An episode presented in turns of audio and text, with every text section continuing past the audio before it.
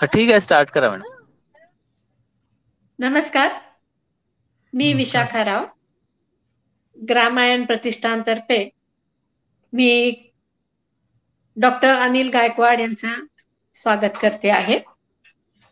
आपणा सर्वांना माहितीच आहे की ग्रामायण प्रतिष्ठान हे उद्योगगाथा ज्ञानगाथा सेवागाथा चिंतनगाथा या स्वरूपाच्या कार्यक्रमातून एक समाज प्रबोधनाचं काम करीत आहे.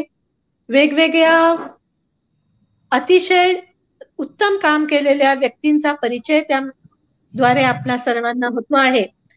आणि एक उद्यमशीलता त्याचप्रमाणे विविध गोष्टींमधनं रोजगार निर्मितीच्या काही वेगळ्या दिशा या आपल्याला ग्रामीण भागातील युवकांना त्याचप्रमाणे शहरातील काही युवक युवतींना आपण देण्याचा प्रयत्न करतो आहे. तर आजच्या या सत्रामध्ये आपले रिसोर्स पर्सन आहेत डॉक्टर अनिल गायकवाड. अनिलजींचा ह्या क्षेत्रातला फार मोठा अनुभव आहे. जवळजवळ एकोणचाळीस वर्ष ते शिक्षण क्षेत्रामध्ये कृषी विषयक शिक्षण क्षेत्रामध्ये काम करत आहेत. एम एस सी आणि पीएचडी राहुरी कृषी विद्यापीठातनं त्यांनी केलेलं आहे. आणि त्यानंतर प्रोफेसर म्हणून पुणे कृषी विद्यापीठामध्ये ते काम कर, कार्यरत होते. आणि मायकोलॉजिस्ट एक एमिनंट मायकोलॉजिस्ट म्हणजे मशरूम्सबद्दल फार मोठं काम त्यांनी केलेलं आहे. मला आठवतंय खरं म्हणजे की चौऱ्याऐंशी साली माझ्या एका मित्राने पुण्याला तिथे कृषी विद्यापीठातनं कोर्स केला. आणि त्याच्यानंतर त्यांनी एक यशस्वी युनिट तिथे चालू केलेलं होतं. आणि शहरामध्येच त्यांनी स्वतःच्या घरामध्ये ते एक उपक्रम केला. आणि त्याला फारच म्हणजे असं मला आठवत आहे की फार यशस्वी झाला होता. खरं म्हणजे मशरूम्सला अळंबी आपण जे म्हणतो त्याला फारशी मोठी बाजारपेठ त्या काळात नव्हती. लोकांना माहितीही नव्हती. पण तरी सुद्धा त्याचं युनिट ते अगदी जोमाने चाललेलं होतं. आणि त्याचं सगळं श्रेय त्यांनी हे पुणे विद्यापीठाचं जे मशरूम ट्रेनिंग सेंटर होतं त्याला तिने दिलेलं होतं. आणि तेव्हापासून माझी इच्छा होती की ह्या बद्दल हे आपण जाणून घ्यावं. त्याचप्रमाणे जास्तीत जास्त लोकांना त्याची माहिती करून द्यावी. गायकवाड सर सध्या सकाळ अॅग्रोवनमध्ये पण एक लेखमाला चालवत आहेत आणि मशरूमबद्दल त्यांच्या लेखमालेमध्ये सविस्तर माहिती येत आहे. तर मी सरांना विनंती करते की ह्या उपक्रमाबद्दल त्यांनी सांगावं आणि कमी कॅपिटलमध्ये म्हणजे म्हणजे कमी लागतीमध्ये कमी जागेमध्ये एक चांगला रोजगार निर्माण करणारा हा उद्योग आहे तर त्याच्याबद्दल आपण सगळ्यांनी जाणून घेऊया. सर चालू करा प्लीज. थँक्यू मॅडम माझी इंट्रोडक्शन करून दिल्याबद्दल. माझा आवाज येतोय ना? हो येतोय येतोय हो येतोय सर. अच्छा. आभारी आपला. अं, सुरुवातीला माझी इंट्रोडक्शन तुम्ही चांगल्या प्रकारे करून दिली. अं, तर मला जरा स्क्रीन शेअर करायची होती. बोजने सर आहेत का? बुजुने प्रशांतजी? प्रशांतजी? तिथे खाली? ऑप्शन आहे ना शेअर स्क्रीनचं हा शेअर स्क्रीन शेअर स्क्रीनचं ऑप्शन आहे ना खाली? हो आहे आहे. हो. आहे त्याला करा तुम्ही. हा केले त्याला. तिथं ते ऍप्लिकेशन विंडो असेल ती विंडो सिलेक्ट करा कोण काय शेअर करायचं आहे ते. हा. केली. केलं शेअर हा.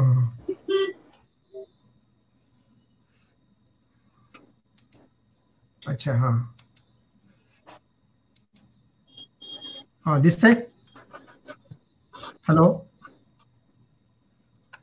आलेलं आहे. आलेले आहे ना? आलंय आलंय. आलाय आलाय. हा, बर. अं, तर ठीक आहे मॅडम मी सुरू करतोय. हो सर चालू करा. तर आजचा माझा जो विषय आहे तो म्हणजे आळंबीच्या आहारातील महत्त्व आणि त्याची लागवड ही कशी करावी याबद्दल मी थोडक्यात बोलणार आहे. परंतु माझ्या टॉपिकला मी सुरुवात करण्यापूर्वी काही थोड्याशा बेसिक ज्या गोष्टी ज्या आहेत म्हणजे मी ज्या ठिकाणी काम करत होतो तर आम्ही कुठल्या पद्धतीचं काम करत होतो कसं काम करत होतो याबद्दल अगदी मी दोन मिनिटामध्ये आपल्याला सांगणार आहे. तर आमचं जे अखिल भारतीय आळंबी संशोधन केंद्र आहे कृषी महाविद्यालय पुणे येथील तर हे एकोणीसशे त्र्याऐंशी साली सुरू झालं. आणि त्याच वर्षी आमचं जे हेड ऑफिस आहे ते head office D M R Solan म्हणजे हिमाचल प्रदेशामध्ये जे सोलन आहे त्या ठिकाणी आमचं हेड ऑफिस त्याच वर्षी सुरू झालं. म्हणजे ही दोन्ही केंद्र सायमल्टेनियसली एका वेळेस सुरू झाली एकोणीसशे त्र्याऐंशी साली. आणि याला जवळजवळ आता सदतीस वर्ष होऊन गेले. तर ह्या केंद्राचा जो मुख्य उद्देश जो आहे तो मुख्य उद्देश म्हणजे संशोधन करणं. आळंबीवरती संशोधन करणं. यामध्ये आम्ही प्रामुख्याने तीन प्रकारच्या आळंबीवरती संशोधन करतो. त्यामध्ये धिंगरी आळंबी असू द्या किंवा बटन आळंबी आहे किंवा दुधी आळंबी आहे. या तीन आळंबीवरती आम्ही संशोधन करतो. आता संशोधन करतो म्हणजे नक्की काय करतो आम्ही?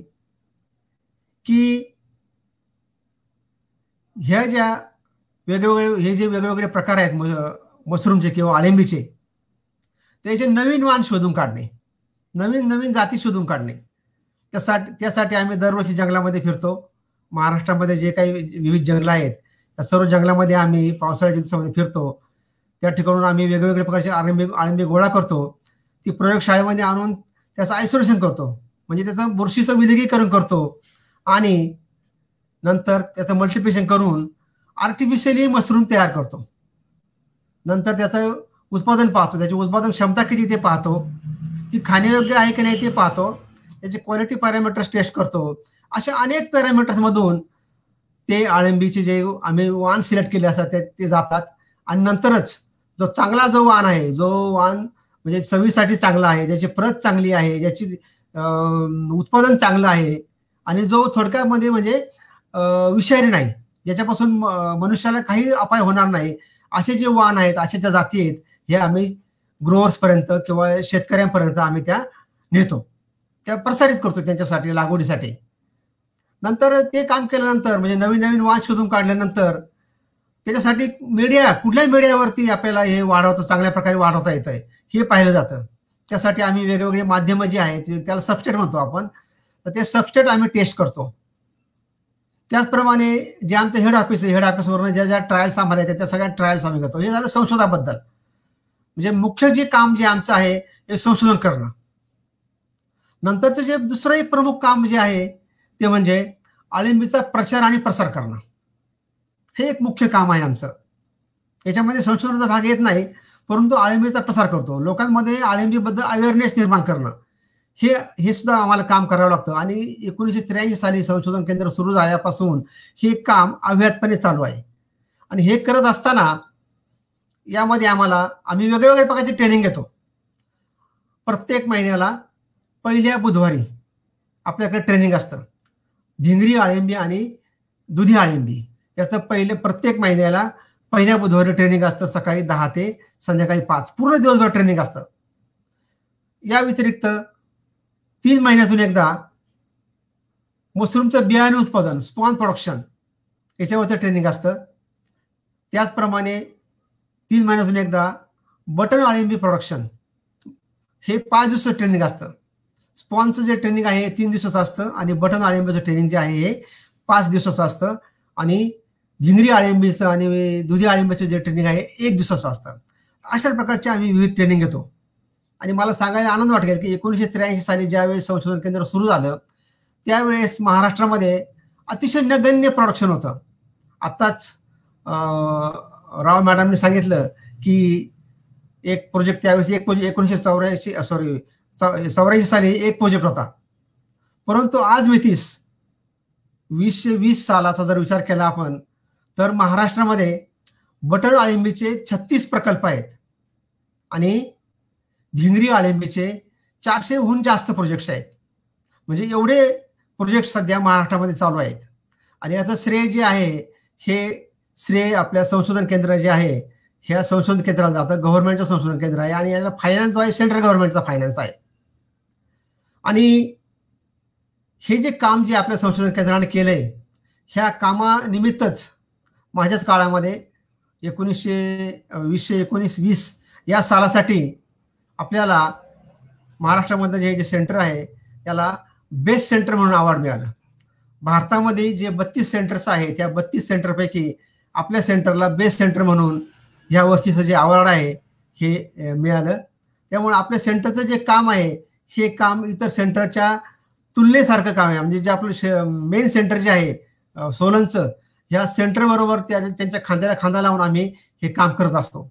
तर हे थोडक्यात आमच्या संशोधनाबद्दल संशोधन केंद्राबद्दल सांग झालं. किंवा आम्ही जे ऍक्टिव्हिटी करत असतो त्याबद्दल झालं. आता मी ऍक्च्युली माझ्या टॉपिकला सुरुवात करत आहे. तर या ठिकाणी आपल्याला दिसेल की ही जी आदिवासी महिला जी आहे या आदिवासी महिलेच्या हातामध्ये एक टोकरी दिसते. आणि या टोकरीमध्ये आपल्याला मशरूम दिसतंय. आता बऱ्याच लोकांना म्हणजे आळिंबी म्हणजे काय? हे सुद्धा अजून माहीत नसेल. तर थोडक्यात आळिंबी म्हणजे काय? आळिंबी म्हणजे काय? तर एक प्रकारची ही बुरशी आहे.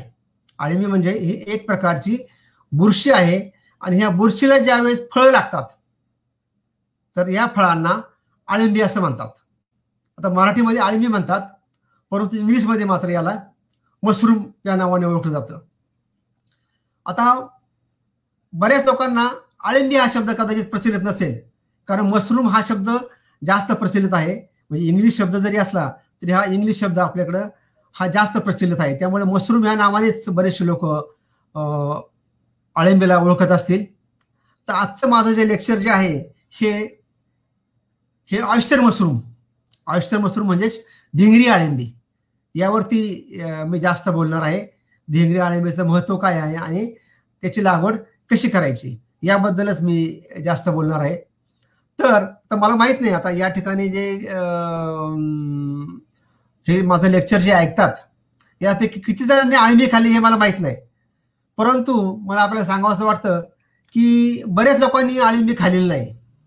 यामध्ये जे दोन वर्ग जे आहेत या ठिकाणी मी ती मेन्शन केले माझ्या स्लाईडमध्ये की हे दोन वर्ग हे आळंबी जास्त खातात.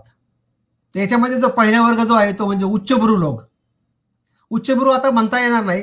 याच्यामध्ये मला असं थोडी सुधारणा करता येईल की ज्यांना आळिंबीचं महत्त्व माहीत आहे ज्यांना आळिंबीचा पौष्टिक गुणधर्म माहीत आहे ज्यांना आळिंबी आळिंबीचे मेडिसिनल प्रॉपर्टीज माहीत आहेत तर ते लोक ही आळिंबी जास्त खातात. आणि दुसरा जो वर्ग आहे तो म्हणजे आदिवासी लोक. तर आदिवासी लोक जंगलामध्ये राहतात खेड्यापाड्यामध्ये राहतात आणि जंगलामध्ये पावसाळ्यामध्ये अनेक प्रकारचे आळिंबी उगवतात. तर त्यातल्या नक्की कुठली आळिंबी खायची आणि कुठली खायची नाही याच्याबद्दल त्यांना अतिशय चांगल्या प्रकारे ज्ञान असतं.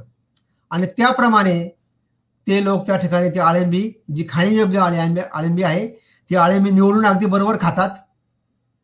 तुम्ही पाहिलं असेल जंगलामध्ये लोक अतिशय काटक असतात. कारण पावसाळ्यामध्ये यांचं हे मुख्य अन्न जे आहे आळिंबीच असते. कारण त्या त्या भागामध्ये भाजीपाल्याची पिकं ही जास्त नसतात. पावसाळ्यामध्ये जास्त भाजीपाला त्या ठिकाणी येत नाही. आळंबी मोठ्या प्रमाणावर येतात. त्यामुळे बऱ्याच वेळा दोन्ही वेळचं जे त्यांचं जेवण जे असतं जे प्रमुख जे अन्न आहे हे अळंबी म्हणूनच ते खातात. तर अशा प्रकारे हे दोन वर्ग जे आहेत हे दोन वर्ग आळिंबी जास्त खातात. आणि याच्या व्यतिरिक्त जो दुसरा तिसरा जो वर्ग आहे जो मध्यम वर्ग ज्याला आपण म्हणतो की ज्यांना आळंबीचं महत्त्व माहीत नाही ते मात्र आळंबी जास्त प्रमाणामध्ये खात नाहीत. म्हणजे खातच नाहीत. त्याचे अनेक कारण असू शकतात. एक तर म्हणजे त्यांना माहीत नसतं. आणि दुसरं म्हणजे आळंबीबद्दल अनेक प्रकारचे त्यांच्या मनामध्ये समज गैरसमज असतात. त्यामुळं ते आळंबी खात नाहीत. तर आपण सर्वांनी आळंबी खायला सुरुवात केली पाहिजे. त्याचं थोडं महत्त्व समजून घेऊया आपण. एकदा तुम्हाला माहिती आळंबीचं महत्त्व समजलं ना की आपापच आळंबी खायला सुरुवात होईल. तर अळंबीचं आहारामध्ये काय महत्त्व आहे हे आपण आता पाहूया. याच्यामध्ये मग मी सांगितलं की आळंबीचा आपल्याला दो दुहेरी फायदा होतो.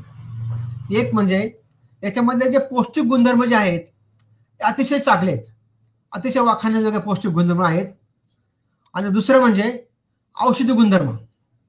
जगाच्या पाठीवरती असं कुठलंही अन्न नाही की त्यामध्ये एवढ्या प्रकारचे पौष्टिक गुणधर्म आहेत आणि औषधी गुणधर्म आहेत. आता आपल्याला माहिती आहे की आपल्याकडे दूध जो पदार्थ जो आहे दूध तर दुधाला आपण पूर्णान्न म्हणतो. त्याचप्रमाणे जगाच्या पाठीवरती आळिंबीला हेल्दी फूड हेल्दी फूड म्हणून समजलं जातं. म्हणजे आरोग्यदायी अन्न आरोग्यदायी अन्न म्हणून जगाच्या पाठीवरती आळिंबीकडे पाहिलं जातं. का पाहिलं जातं? तर हे जे त्याच्यामध्ये जे पौष्टिक गुणधर्म आहेत त्याचे जे औषधी गुणधर्म आहेत त्यामुळेच याच्याकडे याला हेल्दी आळंबी म्हणून किंवा हेल्दी मशरूम किंवा हेल्दी फूड म्हणून हे पाहिलं जातं. तर काय काय याच्यामध्ये जे पौष्टिक गुणधर्म जे आहेत काय काय पौष्टिक गुणधर्म आहेत ते आपण थोडक्यात पाहूया. त्याच्यामध्ये प्रथिनं.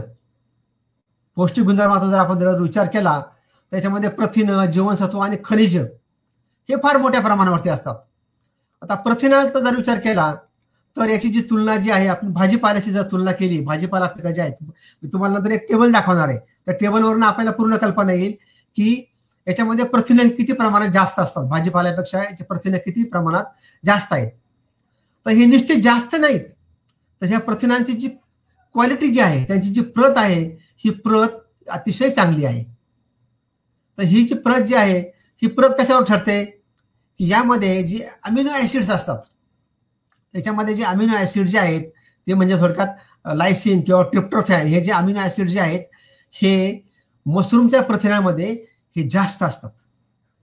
तर हेच अमिनो ऍसिड आता जर आपण प्रथिनांची जर तुलना केली तर नॉनव्हेजची जर प्रथिनं जर पाहिली तर नॉनव्हेजमध्ये मशरूमपेक्षा नैसर्गात हे जास्त प्रथिनं असतात. परंतु जास्त जरी प्रथिनं असली तरी परंतु त्याच्यामध्ये त्याची जी प्रत जी आहे जी क्वालिटी आहे ती मशरूमच्या प्रथिना इतकी उच्च दर्जाची नसते. कारण त्याच्यामध्ये अमिनो ऍसिड्स हे नसतात. किंवा जरी असले तरी ते अतिशय अल्प प्रमाणामध्ये असतात. आता मशरूम मधले जे प्रथिने जे आहेत याची जी पाचक क्षमता जी आहे मशरूम याची जी हे जवळजवळ पंच्याऐंशी ते नव्वद टक्के पसतात मशरूम मधले जे प्रथिने जे आहेत जवळजवळ हे पंच्याऐंशी ते नव्वद टक्के पसतात त्या उलट मटणामधले किंवा जे नॉनव्हेज मधले जे प्रथिने जे आहेत हे फक्त वीस टक्के पसतात बाकीचे ऐंशी टक्के प्रथिनांचं पचन हे अजिबात होत नाही. त्यामुळं हे ऐंशी टक्के प्रथिने जे आहेत हे आपल्या शरीरातनं आहे तसे तसे बाहेर टाकले जातात. त्यामुळं त्याचं जे आपण न खाल्लेलं चांगलं म्हणजे हे जे नॉनव्हेजमधले प्रथिने जे आहेत किंवा नॉनव्हेज न खाल्लेलं चांगलं त्यामुळे मशरूम हे कधीही पण चांगलं. हे झालं प्रथिनांच्या क्वालिटीबद्दल दुसरं ते म्हणजे जीवनसत्व.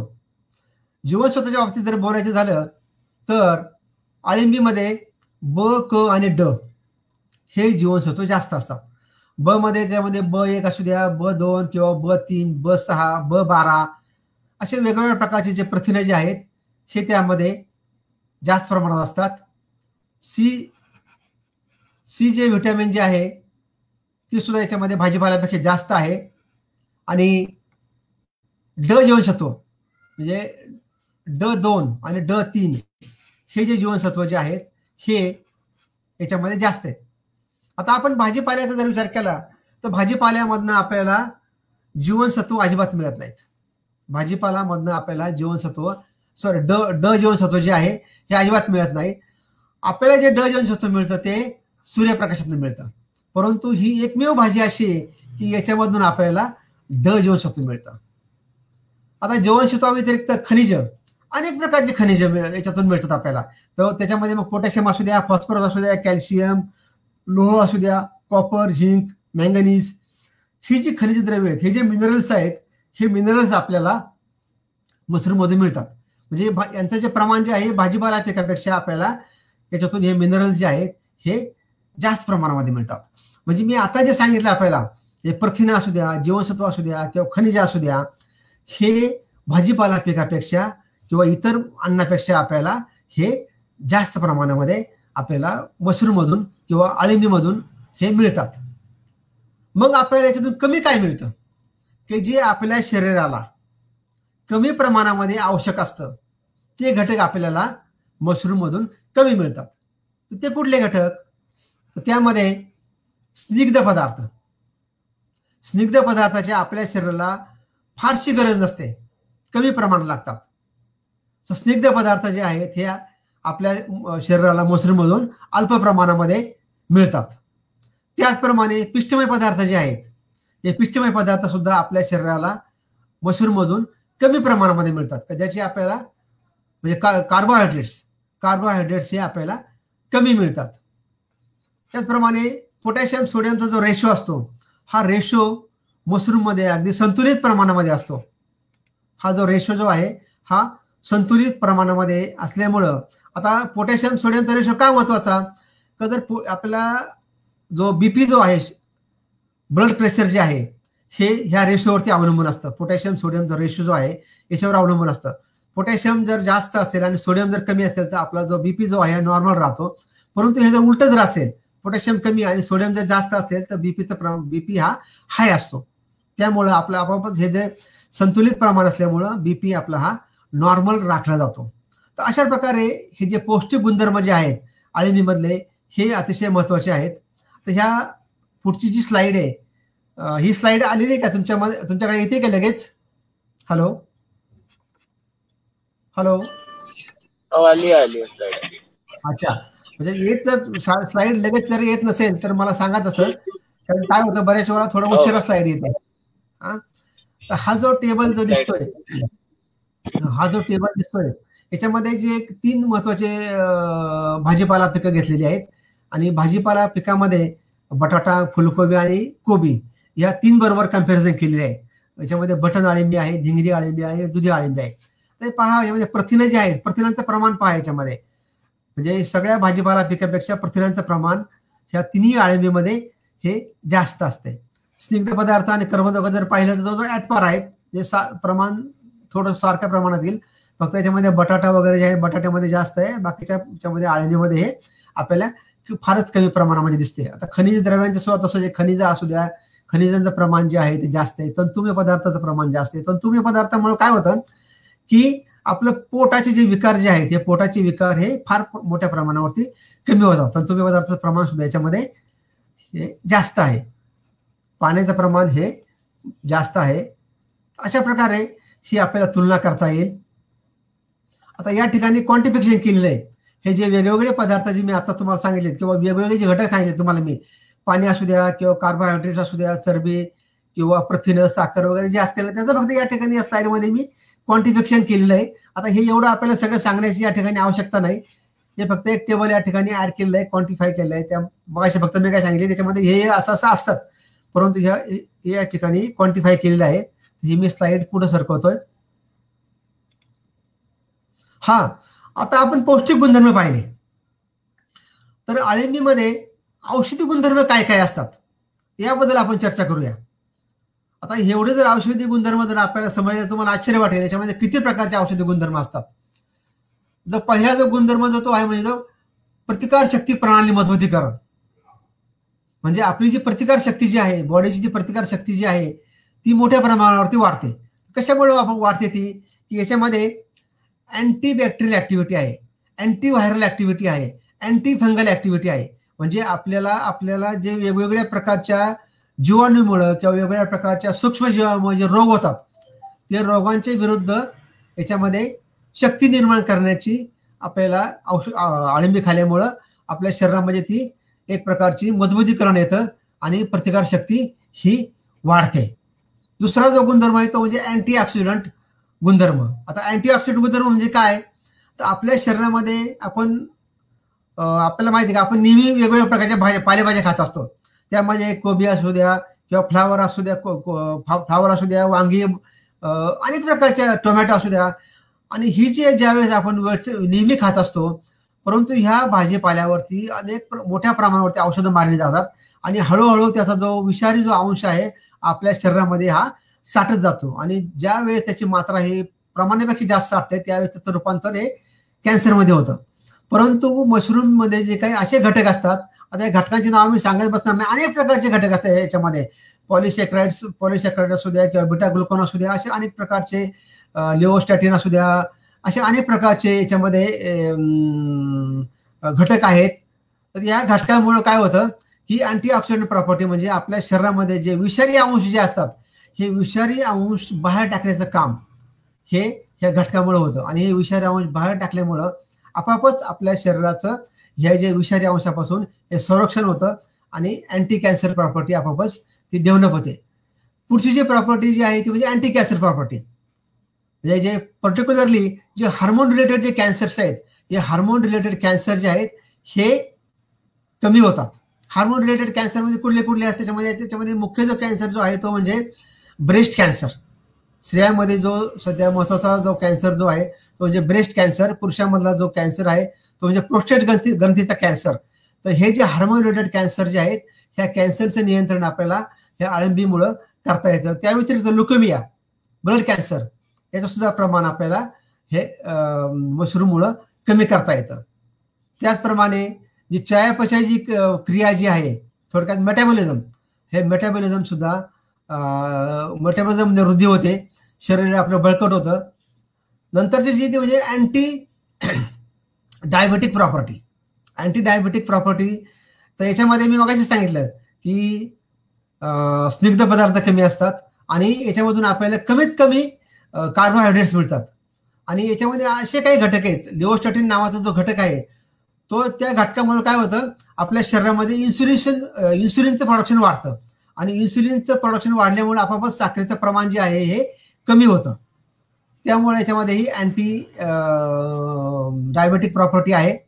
नंतर आळिंबी हृदयासाठी अतिशय चांगली आहे. ते एक वरदान आहे हृदयासाठी. कारण मी मगाशी सांगितलं की कोलेस्टेरॉल म्हणजे याच्यामध्ये स्निग्ध पदार्थ कमी असल्यामुळे कोलेस्टेरॉलचं प्रमाण कमी होतं आणि कमी असतं. आणि कोलेस्टेरॉल बर्निंग सुद्धा होतं. आपल्या शरीरामध्ये जे कोलेस्टेरॉल जे आहे त्या कोलेस्टेरॉलचं बर्निंग होतं. त्याच्यामुळे आपापच आपल्या ज्या रक्तवाहिन्या ज्या आहे रक्तवाहिन्यांचं क्लॉगिंग होत नाही आणि आपापच हृदयाचं संरक्षण होतं. त्यामुळे एक आळंबी हे एक हृदयासाठी एक वरदान आहे. तसंच लठ्ठपणा कमी होतो. आता अलीकडे आपण जर पाहिलं तर ओबॅसिटी हा एक फार मोठा प्रॉब्लेम आहे. ओबॅसिटी हा आपल्यामध्ये एक स्त्रियांमध्ये असू द्या किंवा पुरुषांमध्ये असू द्या हा एक अतिशय मोठा प्रॉब्लेम आहे. आणि आळंबी खाल्ल्यामुळं आपल्या शरीर आपापच कोलेस्ट्रॉलचा बर्निंग होत असल्यामुळं ओबॅसिटी सुद्धा ही कमी होते. वृद्धत्व हे मोठ्या प्रमाणावरती कमी करता येतं. म्हणजे आपल्या शरीरावरती ज्या चेहऱ्यावरती ज्या सुरकत्या येतात या सुरकत्या ह्या आळंबी खाल्यामुळे कमी होतात आणि आपापच वृद्धत्व हे लपवलं जातं. म्हणजे थोडक्यामध्ये तारुण्य हे जास्त काळ टिकवलं जातं. अशी जी काही महत्त्वाचे जे औषधी गुणधर्म आहेत ही मी आपल्याला सांगितले. याच्या व्यतिरिक्त याच्या व्यतिरिक्त अनेक पोटाचे विकार असू द्या किंवा मुरुम चेहऱ्यावरचे तारुण्य पेटिका असू द्या किंवा कुपोषण असू द्या. कुपोषणाचा काही संबंध या ठिकाणी येत नाही. कारण कुपोषण यामध्ये प्रोटीन्स मिळतात मिनरल्स मिळतात व्हिटॅमिन्स मिळतात. त्यामुळे कुपोषण होण्याचा काही संबंध येत नाही. कोलेस्ट्रॉल नियंत्रित होतो. आणि केस गळण्याची जी क्रिया आहे ही सुद्धा केस गळण्याची क्रिया ही कमी होते. आणि याच्यामध्ये लोहाचं प्रमाण जास्त असल्यामुळं हिमोग्लोबिनचं जे प्रमाण जे आहे हे आपापच वाढतं. वेदनाशामक आहे पचनाचे विकार कमी होतात पोटाचे विकार कमी होतात. असे अनेक प्रकारचे औषधी गुणधर्म आपल्याला मशरूम खाल्ल्यामुळं हे मिळतात. त्यामुळे मशरूमचे किती फायदे ते आपल्या लक्षात आलं आता. की पौष्टिक गुणधर्म तर आहेत आहेत परंतु हे अशा अनेक प्रकारचे औषधी गुणधर्म हे मशरूम खाल्ल्यामुळं आपल्याला मिळतात. तर हे मशरूमपासून तयार केलेले हे जे औषधं जी आहेत गॅनोडर्मा. गॅनोडर्मापासून तयार केलेले हे कॅप्सूल्स मशरूम म्हणजे गॅनोडर्माला ऋषी हे सुद्धा म्हणतात. ऋषी या नावाने सुद्धा ओळखलं जातं. त्यामुळे ऋषी या नावाने औषधं निर्मिती केलेली आहे. त्याचप्रमाणे शिताके हे एक जे मशरूम आहे शिताके मशरूम मोठ्या प्रमाणात खाल्लं जातं. आणि याचे सुद्धा अशा प्रकारचे वेगवेगळे औषधं तयार केली जातात. त्याचप्रमाणे कॉर्डिसेप्स कॉर्डिसेप्स हे मशरूम या सुद्धा पासून अशा प्रकारचे विविध औषध तयार केले जातात. आणि अनेक प्रकारच्या वेगवेगळ्या मशरूमपासून अशा प्रकारचे अनेक म्हणजे लायन्स मशरूम असू द्या किंवा बाकीचे दुसरे काही मशरूम असू द्या त्यापासून अशा प्रकारचे हे वेगवेगळ्या प्रकारचे औषधं ची निर्मिती केली जाते. आणि हे औषधं आपण जर रेग्युलरली घेतले किंवा मशरूम जरी रेग्युलरली घेतले आपण तर आपल्याला कुठल्याही प्रकारचा हा विकार होणार नाही. याच्यामध्ये मी एक आपल्याला उत्तम उदाहरण देईल की आपल्या भारताचे पंतप्रधान नरेंद्रजी आदरणीय नरेंद्रजी मोदी हे रेग्युलरली अगदी मशरूम खातात. रेग्युलरली मशरूम खातात ते. पाठीमागे तुम्ही पाहिले असेल पेपरला मोठ्याचे मोठे रकाने यायचे दोन वर्षापूर्वी की मोदी साहेब हे असे वेगवेगळ्या प्रकारचे महागडे मशरूम खातात. पण तसं काही नाही. त्यांना कुठले मशरूम चालतं? म्हणजे महागडे मशरूम खातात असं नाही. ते कुठेही जरी गेले जगाच्या पाठीवरती त्यांनी आतापर्यंत बऱ्याचशा ट्रिप केल्या पण कुठे जरी गेले तरी त्यांच्या जेवणामध्ये एक डिश ही मशरूमची असतेच. अगदी रेग्युलरली मशरूम खातात. तुम्ही त्यांना पाहिले का कधी ते आजारी पडलेत? आणि आजारी पडून लिव्ह वरती गेलेत असं कधी तुमच्या लक्षात आलंय का? आता त्यांची सेकंड टर्म सुरू झाली. पहिली टर्म पाच वर्षीच झाली आणि आता सेकंड टर्म सुरू झाली. त्याआधी ते गुजरातचे तीन वेळेस मुख्यमंत्री होते. परंतु एवढ्या वर्षामध्ये नरेंद्रजी मोदी कधी आजारी पडलेत आणि सीख लिव्हरती गेलेत असं कधी झाले का? असं कधीच झालेलं नाही. तर याचं एक कार याचं अनेक कारण असतील त्याच्या पाठीमागं. त्यातलं एक कारण जे आहे ते म्हणजे रेग्युलरली मशरूम खाणे. तर हा त्यांचा आदर्श आपल्याला हा घ्यायला काही हरकत नाही. तर हे झालं मशरूमच्या पौष्टिक गुणधर्माविषयी आणि औषध गुणधर्माविषयी थोडक्यात म्हणजे महत्त्व. तर हेच महत्त्व आपल्याला हे जर समजलं असेल तर आपण मशरूम खायला ज्यांनी म्हणजे जे खातात त्यांच्याबद्दल काही शंकाच नाही. परंतु जे जर खात नसतील तर त्यांनी मशरूम खायला सुरुवात करावी. आता काही लोक मशरूम खात नाहीत. मशरूम अनेक गैरसमज त्यांच्या मनामध्ये असतात. ते कुठले कुठले गैरसमज मनामध्ये असतात? तर त्याच्यामध्ये पहिले म्हणजे पहिला जो गैरसमज आहे तो म्हणजे कुत्र्याची छत्री. आता कुत्र्याची छत्री म्हणजे काय? की ज्या ठिकाणी कुत्रा लघवी करतो त्या ठिकाणी मशरूम उगवतं. परंतु असं काही नाही ज्या ठिकाणी मशरूमला त्याचं अन्न मिळतं त्या ठिकाणी मशरूम उगवतं. कुठे कुठे मशरूम उगवतं? आपण पाहिलं असेल की जे खताचे खड्डे असतात खताच्या खड्ड्यावरती आपल्याला मशरूम उगवले दिसेल. किंवा झाडाच्या खाली जो पालापाचोळा दरवर्षी पडतो तो पालापाचोळा त्या ठिकाणी कुसतो आणि त्यावरती मशरूम उगवतं. किंवा तुम्ही काही काही जणांनी पाहिलं असेल की झाडाच्या खोडावरती सुद्धा मशरूम उगवतं. झाडाच्या फांद्यावरती मशरूम येतं. आता आम्ही जे मशरूम जे नवीन नवीन जाती शोधून काढलेल्या आहेत त्या बऱ्याचशा जाती आम्ही झाडाच्या खोडावरून आणि झाडाच्या फांदीवरून गोळा केल्या. की ज्या ठिकाणी आपला हात सुद्धा परत नाही झाडावर चढून आम्ही अशा मशरूम गोळा अशा आळंबी आम्ही गोळा केलेल्या आहेत आणि त्याच्यापासून नवीन जाती शोधून काढलेल्या आहेत. मग जर आम्ही अशा उंच ठिकाणी की ज्या ठिकाणी आपल्याला सुद्धा चढायला अवघड होतं त्या ठिकाणी कुत्र्याला जाण्याचा काही संबंध येत नाही. त्यामुळं कुत्र्याचा आणि आळिंबीचा काही संबंध नाही. दुरावण्याने काही संबंध येत नाही बरोबर त्यामुळे हा पूर्णपणे एक गैरसमज आहे. ज्या ठिकाणी मशरूमला किंवा आळिंबीला अन्न मिळतं त्या त्या ठिकाणी ती उगवते. दुसरा जो समज आहे किंवा गैरसमज आहे तो म्हणजे विषारी मशरूम. तर थोड्याफार प्रमाणामध्ये समज खरा आहे की काही मशरूम हे विषारी असतात. परंतु हॅलो? हॅलो?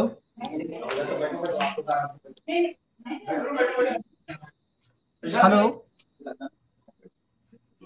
काही शंका आहे का काही? हॅलो?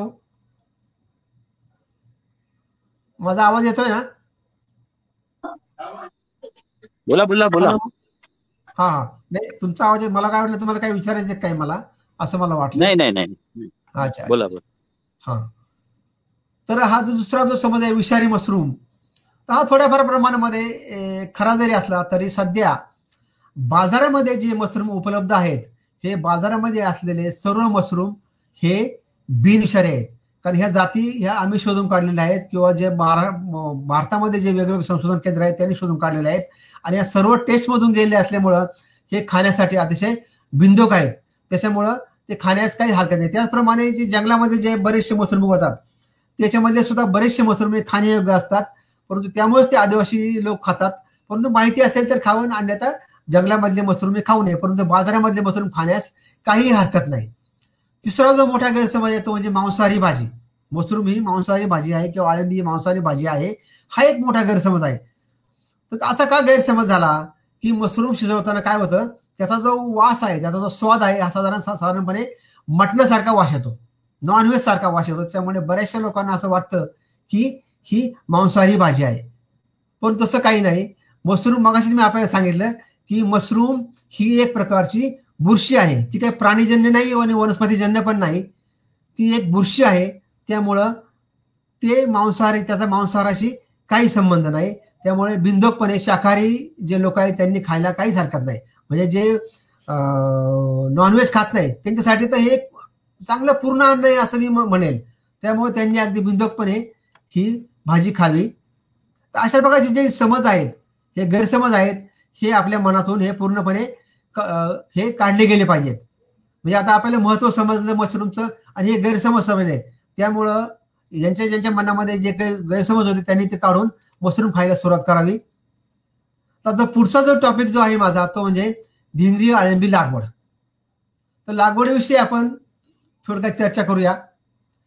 तर लागवडीचं जे प्रत्यक्षात चर्चा करण्यापूर्वी हे त्याच्यामध्ये कुठल्या कुठल्या जाती आहेत?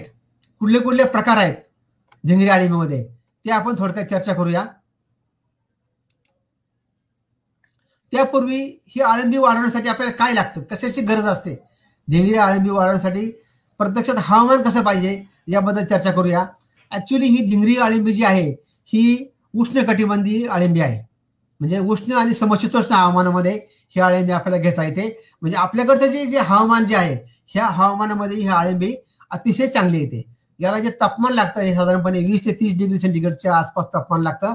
आणि आर्द्रता जी आहे ही साधारणपणे पासष्ट ते नव्वद टक्के एवढी आर्द्रता याला लागते. नंतर आता हे जे हवामान जे आहे हे आपल्याकडं आपण जर विचार केला तर हे आपल्याकडे वर्षभर अवेलेबल असतं. फक्त विदर्भामध्ये म्हणजे आता नागपूर नागपूर घ्या चंद्रपूर घ्या ह्या भागामध्ये नागपूर अकोला वगैरे तिकडचा जो विदर्भातला भाग आहे यामध्ये मात्र उन्हाळ्यामध्ये काय होतं की टेम्परेचर हे फार जास्त जातं. जवळजवळ चाळीस डिग्री सेंटीग्रेडपेक्षा हे तिथलं तापमान जे आहे ते जास्त जातं. म्हणजे साधारणपणे मार्च एप्रिल आणि मे या महिन्याचा जर आपण विचार केला तर तिथलं तापमान जे आहे हे जास्त जातं. त्या काळामध्ये मात्र ही आळंबी त्या ठिकाणी आपल्याला चांगली घेता येत नाही. म्हणजे उत्पादन थोडंफार प्रमाणात मिळतं. परंतु ज्या प्रमाणामध्ये उत्पादन मिळालं पाहिजे त्या प्रमाणामध्ये उत्पादन मिळत नाही. तर त्यावेळेस आपल्याला आपण जे कूलर लावतो जे पाण्याचे जे कूलर लावतो ते जर कूलर लावून जर याचं उत्पादन घेतलं तर ते सुद्धा आपल्याला चांगल्या प्रकारे घेता येतं. जेणेकरून तापमान जे आहे साधारणपणे बत्तीस डिग्रीच्या खाली आपल्याला तापमान जर आणलं आपण तर आपल्याला याचं उत्पादन त्या ठिकाणी उन्हाळ्यामध्ये म्हणजे मार्च एप्रिल मे मध्ये घेता येईल. बाकीच्या वर्षभर काहीच काळजी नाही म्हणजे पूर्ण वर्षामध्ये आपण कधी पण घेऊ शकतो. परंतु तसं जर करायचं नसेल त्याला दुसरा सॉरी दुसरा जो पर्याय आहे तो म्हणजे मिल्की आळंबी म्हणजे दुधी आळंबी. तर त्या ठिकाणी आपण दुधी आळंबी घेऊ शकतो. कारण दुधी आळंबी जे आहे ही दुधी आळंबी जवळजवळ पस्तीस डिग्री किंवा अडतीस डिग्री सेंटीग्रेड पर्यंत सुद्धा ती चांगली येऊ शकतो. चांगली येऊ शकते. म्हणजे त्या तीन महिने आपण जर दुधी आळंबी घेतली तर आपला एकदा व्यवसाय सुरू केल्यानंतर ब्रेक पडत नाही. म्हणजे आपण ऑस्टरच्या ऐवजी आपण दुधी आळंबी सप्लाय करू शकतो. हा एक आपल्याला त्या ठिकाणी हा बदल करता येईल. आता हे वेगवेगळ्या ज्या जाती आहेत या थोडक्यात आपण पाहून घेऊया. ही महाराष्ट्रामध्ये सगळ्यात जास्त प्रमाणात जर चालणारी कुठली जात असेल तर ती प्लोटस सादर काजू. आता प्लोटस जी आहे प्लोटस हे सायंटिफिक नेम आहे याचं शास्त्रीय नाव आहे करडी याला करडी आळंबी म्हणतात. करडी आळंबी म्हणजे याचा जर रंग जो आपल्याला जर पाहिला आपण तर हे बघायचे फळं ह्याच्या हा जो दिसतोय आपल्याला हा सगळा बेड आहे. हा जो पूर्ण जे आपल्याला स्ट्रक्चर दिसतं या ठिकाणी हा आळंबीचा बेड आहे. आणि ह्या बेडवरती आपल्याला बघा या ठिकाणी ही आळंबीची फळं आलेली दिसतील. तर याला एकतर फळं म्हणतात किंवा पाकळ्या म्हणतात. तर ह्या सादर काजूमध्ये सादर काजूमध्ये ह्या ज्या बेडवरती ज्या पाकळ्या येतात अशा सिंगल सिंगल पाकळ्या येतात. गुच्छ येत नाही. सिंगल सिंगल पाकळ्या आपल्याला अशा बेडवरती आलेल्या दिसतील. परंतु पूर्ण असा बेड भरलेला दिसतो. पूर्ण बेड भरलेला दिसतो. उत्पादन चांगलं मिळतं. आणि ही जी आळंबी आहे ही अतिशय चविष्ट आहे. याची चव जी आहे हे अतिशय उत्कृष्ट आहे उत्पादन चांगलं आहे आणि याची जी किपिंग क्वालिटी जी आहे ही थोडी जास्त आहे. बाकीच्या आळंबीपेक्षा ही एक दिवस ही आपल्याला आळंबी जी आहे ही जास्त टिकते. त्यामुळे महाराष्ट्रामध्ये घेतली जाणाऱ्या आळंबीमध्ये याचा पहिला नंबर लागतो सध्या. नंतरची जी आळंबी जी आहे ती म्हणजे पांढरी दुधी पांढरी आळंबी ही. याचा जो रंग जो आहे पूर्णपणे सफेद असतो. प्लोटस फ्लोरिडा प्लोटस फ्लोरिडा हा पूर्णपणे पांढऱ्या रंगाचा असतो. आणि यामध्ये पहा मग अशी आपण काय पाहिलं? एक एक सिंगल सिंगल पाकळी आपल्याला आलेली दिसते. परंतु यामध्ये आपल्याला गुच्छ येतो. अशा प्रकारचे गुच्छ गुच्छ आपल्याला हे बेडवरती आलेले दिसतील किंवा झाडावरती आपल्याला असे गुच्छ आलेले दिसतील. आणि गुच्छ येत असल्यामुळं त्याचं उत्पादन याचं हे जास्त येतं. आणि ही जी पाकळीची साईज आहे ही थोडी मोठी असते. त्याच्यामुळे याचं उत्पन्न हे आपल्याला जास्त मिळतं. परंतु याच्यामध्ये एक ड्रॉबॅक असा जो आहे की ही जर बेडवरती जास्त काळ राहिली जर वेळच्या वेळी जर काढली गेली नाही तर ही आळंबी बेडवरच काळी पडायला लागते. आणि काढल्यानंतर पॅकिंग केल्यानंतर जर हिची विक्री जर लवकर झाली नाही तर ही लवकर काळी पडते. हा ह्या आळंबीमध्ये ड्रॉबॅक आहे. परंतु हा ड्रॉबॅक कुठं पाहायला मिळतो आपल्याला? हा फक्त आपल्याला ज्या ठिकाणी आर्द्रता जास्त आहे म्हणजे कोकण कोकण असू द्या किंवा पश्चिम महाराष्ट्र असू द्या या भागामध्ये आपल्याला हा काळ्या पडण्याची समस्या जी आहे ही जास्त दिसते. परंतु विदर्भामध्ये मात्र विदर्भ आणि मराठवाडा यामध्ये मात्र ही समस्या आपल्याला दिसून येत नाही. कारण त्या ठिकाणी मुळातच आर्द्रतेचं प्रमाण हे कमी असतं आणि ही ही जात थोडंसं टेम्परेचर सुद्धा सहन करू शकते. जास्त टेम्परेचर जरी असलं तरी ही थोडी सहन करू शकते. पुढची जी आहे ती म्हणजे गुलाबी आळे गुलाबी गुलाबी आळंबी गुलाबी फ्लोरोटस त्याचा रंग असा प्रकारे गुलाबी असतो. हे सुद्धा गुच्छ गुच्छामध्ये येते. याचं उत्पादन सुद्धा चांगलं असतं. परंतु याचा जो ड्रॉबॅक जो आहे शिजवल्यानंतर ही आळंबी थोडीशी रबरासारखी लागते. म्हणजे रबरी होते. थोड्याशा ताणल्या अशी जर आपण चावली जिबे दाताखाली थोडीशी रबरासारखी लागते हे. परंतु ही आळंबी थोडंसं जास्त टेम्परेचर जरी असलं पस्तीस डिग्री सेंटीग्रेड पर्यंत जर टेम्परेचर गेलं तर ही आळंबी चांगल्या प्रकारे आपल्याला घेता येते. याचा दुसरा एक फायदा आपल्याला पॅकिंग करताना फायदा होतो. ही एक आणि पुढची एक जी आळिंबी आहे त्याचा आपल्याला ही जी आहे गोल्डन ऑयस्टर मशरूम तर गोल्डन ऑयस्टर मशरूमचा रंग पहा किती छान दिसतो याचा. म्हणजे अशा प्रकारचा हा सोनेरी रंग दिसतो सोनेरी पिवळसर रंग दिसतो ह्या आळंबीचा. आणि याचे जे पाकळे जे आहेत अतिशय पातळ असतात. अतिशय पातळ असल्यामुळे याचं उत्पादन हे आपोआपच कमी येतं. अशा गुच्छ गुच्छ पद्धतीने ही आळंबी येते. आणि चव अतिशय छान असते. ज्या एक डिशेस असतात अंड्याचे अंड्याचे जे पक्वान असतात अंड्याचे जे आपण वेगवेगळे पदार्थ करतो त्या पदार्थामध्ये जर ही मिक्स केली तर अतिशय छान लागते. आता मगाशी मी जी दाखवली गुलाबी आळंबी ही जी गुलाबी आळंबी जी मगाशी मी दाखवली आणि ही पिवळी जी गोल्डन ऑयस्टर मशरूम जी आहे याचा एक असा फायदा होतो आपल्याला का ज्यावेळेस आपण आळंबीची विक्री करतो त्यावेळेस पाकट्यामध्ये दोन दोन जर याच्या टाकल्या दोन गुलाबी आणि दोन याच्या ह्या पिवळ्या जर पाका टाकल्या तर ते पाकिट अतिशय छान दिसतं. त्यामुळे त्याच्याकडे आपोआपच ग्राहक जे आहे आकृष्ट होतं आणि आपल्याला विक्री करणं हे सोपं होतं. तो एक विक्री म्हणजे एक मार्केटिंगचा एक फंडा आहे तो. पुढचं जे आहे पर लायस्टर मशरूम. पर लायस्टर मशरूम याचा रंग जो आहे अगदी मोत्यासारखा असतो. ही जी आळंबी आहे याचा रंग आपल्या रंग अगदी आपल्याला मोत्यासारखा दिसेल त्यामुळे याला पर लायस्टर मशरूम म्हणतात. याची चव सुद्धा अतिशय छान असते उत्पादन चांगलं असतं गुच्छ पद्धतीने येते. साधारणपणे याच्या गुळमट चव असते. याची जी टेस्ट जी आहे साधारणपणे आपले मसाल्याचे पदार्थ जे आहेत दालचिनी साधारणपणे दालचिनी एवढं गोड नसलं तरी पण साधारणपणे त्याच्याजवळ जाणारे याचे गुळसळ असे गुळमट याची टेस्ट लागते आपल्याला. आणि जी किपिंग क्वालिटी ही याची जाड असल्यामुळं ही चांगली आहे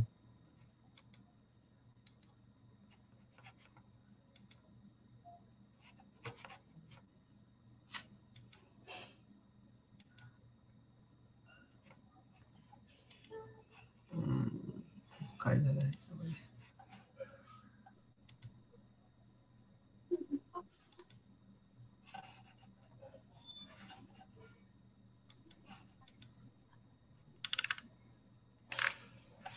काय तुम्हाला दिसतंय का हे प्रेझेंटेशन हो हो दिसते शो होत नाही आता इथे.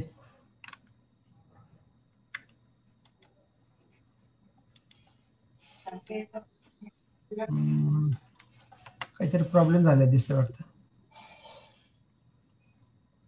तुम्हाला दिसतंय ना पण मला इथे शो करता येत नाही ते. नाही स्लाइड दिसून राहिली ना. स्लाइड दिसते ना तुम्हाला? हो हो. पण छोटी दिसत असेल आता. हो हे दोन दोन पिक्चर्स आहे मशरूमचे दोन. हा दोन बाजूला दोन दिसत ते तर ते काहीतरी थोडा प्रॉब्लेम झालेला दिसतोय. शो हा ठीक आहे ठीक आहे.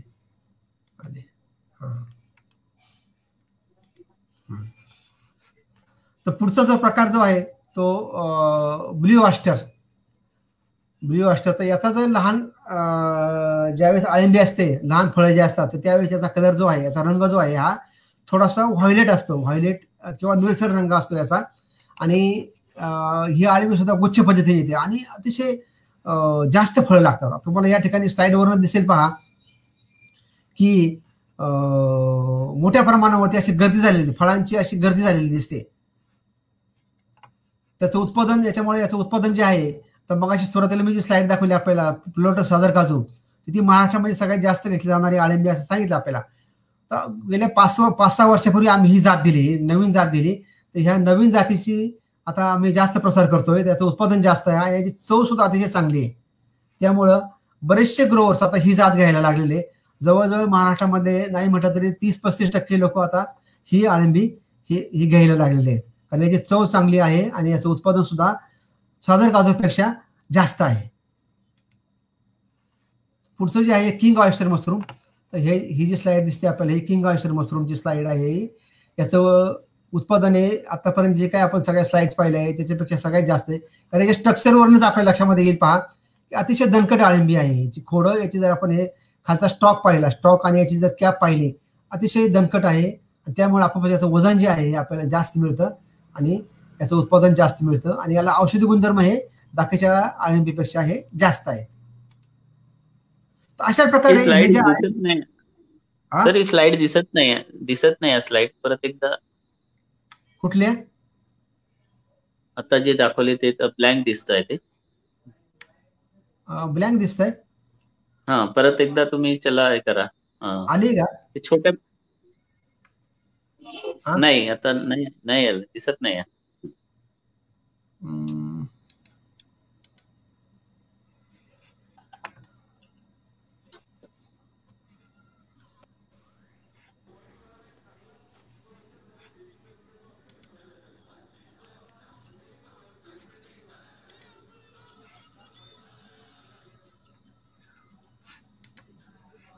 परत शेअर करा वाटल्यास. स्टॉप शेअरिंग करून परत शेअर करतो मी एक मिनिट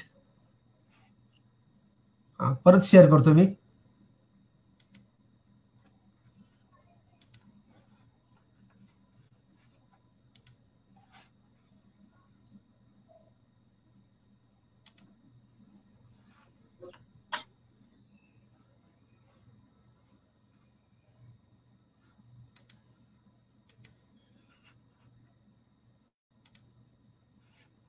दिसतंय?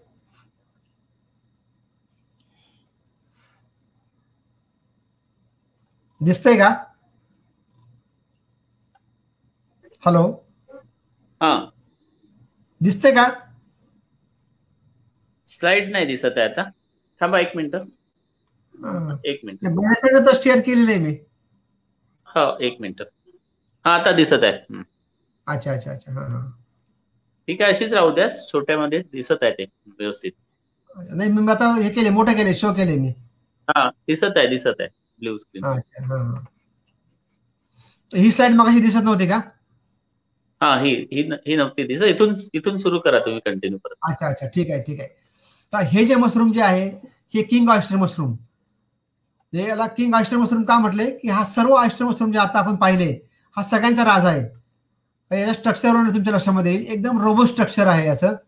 याचं वजन जे आहे वजन सगळ्यात जास्त मिळतं आपल्याला. याचं उत्पादन जे आहे हे सगळ्या आतापर्यंत जे आपण आश्रम मशरूम पाहिले त्यामध्ये सगळ्यामध्ये याचं हे जे उत्पादन आहे जास्त मिळतं. काय स्ट्रक्चर पहा दिसतं. अतिशय दणकट आहे याचे खोड वगैरे जे आहेत स्टॉक्स मोठाले आहेत जे कॅप्स मोठे आहे त्यामुळे उत्पादन जास्त मिळतं. आणि त्याचा औषधी गुणधर्म इतर आळंबीपेक्षा हा जास्त आहे. तर हे असे अनेक आयुष्य मशरूमचे म्हणजे धिंगरी आळंबीचे प्रकार आहेत. याच्यामधले कुठलीही पण जात आपण सिलेक्ट करू शकता. आतापर्यंत ज्या मी वेगळ्या वेगळ्या जाती सांगितल्या ह्या जातीपैकी आपण कुठलीही पण एक आळंबीची जात सिलेक्ट करू शकता. कारण काय होतं एका म्हणजे सर्व भागामध्ये सर्व आळंबी येतील असं काही नाही. याच्यापैकी कुठली तरी एक किंवा दोन आळंबी ह्या चांगल्या येतात. आता आपण धिंगरी आळंबीची लागवड पद्धत ऍक्च्युली लागवड कशी करायची याबद्दल चर्चा करूया. तर याच्यामध्ये जो पहिला मुद्दा जो आहे तो म्हणजे काळाची पूर्व तयारी. त्याला माध्यम म्हणूया आपण. तर हे जे माध्यम जे आहे किंवा सबस्टेट इंग्लिश म्हणजे त्याला सबस्टेट म्हणतात किंवा मराठीमध्ये याला माध्यम म्हणतात की ज्या माध्यमावरती अळंबी वाढवली जाते त्याला सबस्टेट म्हणूया. त्याला आपण सबस्टेट याच नावाने मी संबोधतो म्हणजे ते आपल्या समजायला थोडं सोपं जाईल. तर हे सबस्टेट तर हे सबस्टेट कुठलं वापरायचं? यामध्ये ॲग्रिकल्चरमध्ये शेतामध्ये तुमचं जे जे काही वेस्ट मटेरियल असेल त्या वेस्ट मटेरियलपैकी तुम्ही कुठलंही सबस्टेट जरी वापरलं तरी चालतंय. मग आपल्या शेतामध्ये काय काय मिळतं? आपल्याला वेस्ट मटेरियल त्याच्यामध्ये गव्हाचं काळ असेल भाताचा पेंढा असेल किंवा बाजरी ज्वारी मका यांची ताटं असतील किंवा सोयाबीन असू द्या सोयाबीन तूर मूग उडीद याचं कुठे असू द्या किंवा हरभरा त्याचं काढ असू द्या गवत गवता गवत असू द्या काय असू द्या. किंवा केळी केळीची पानं असू द्या केळीची खोडं असू द्या पण वाढलेली पाहिजेत मात्र. म्हणजे आपल्या शेतामधून जे जे काही वेस्ट मटेरियल निघेल त्या ते वेस्ट मटेरियलवरती आपल्याला आळंबी ही वाढवता येते. फक्त कसं पाहिजे ते? पूर्णपणे वाढलेले पाहिजे. आणि स्वच्छ पाहिजे.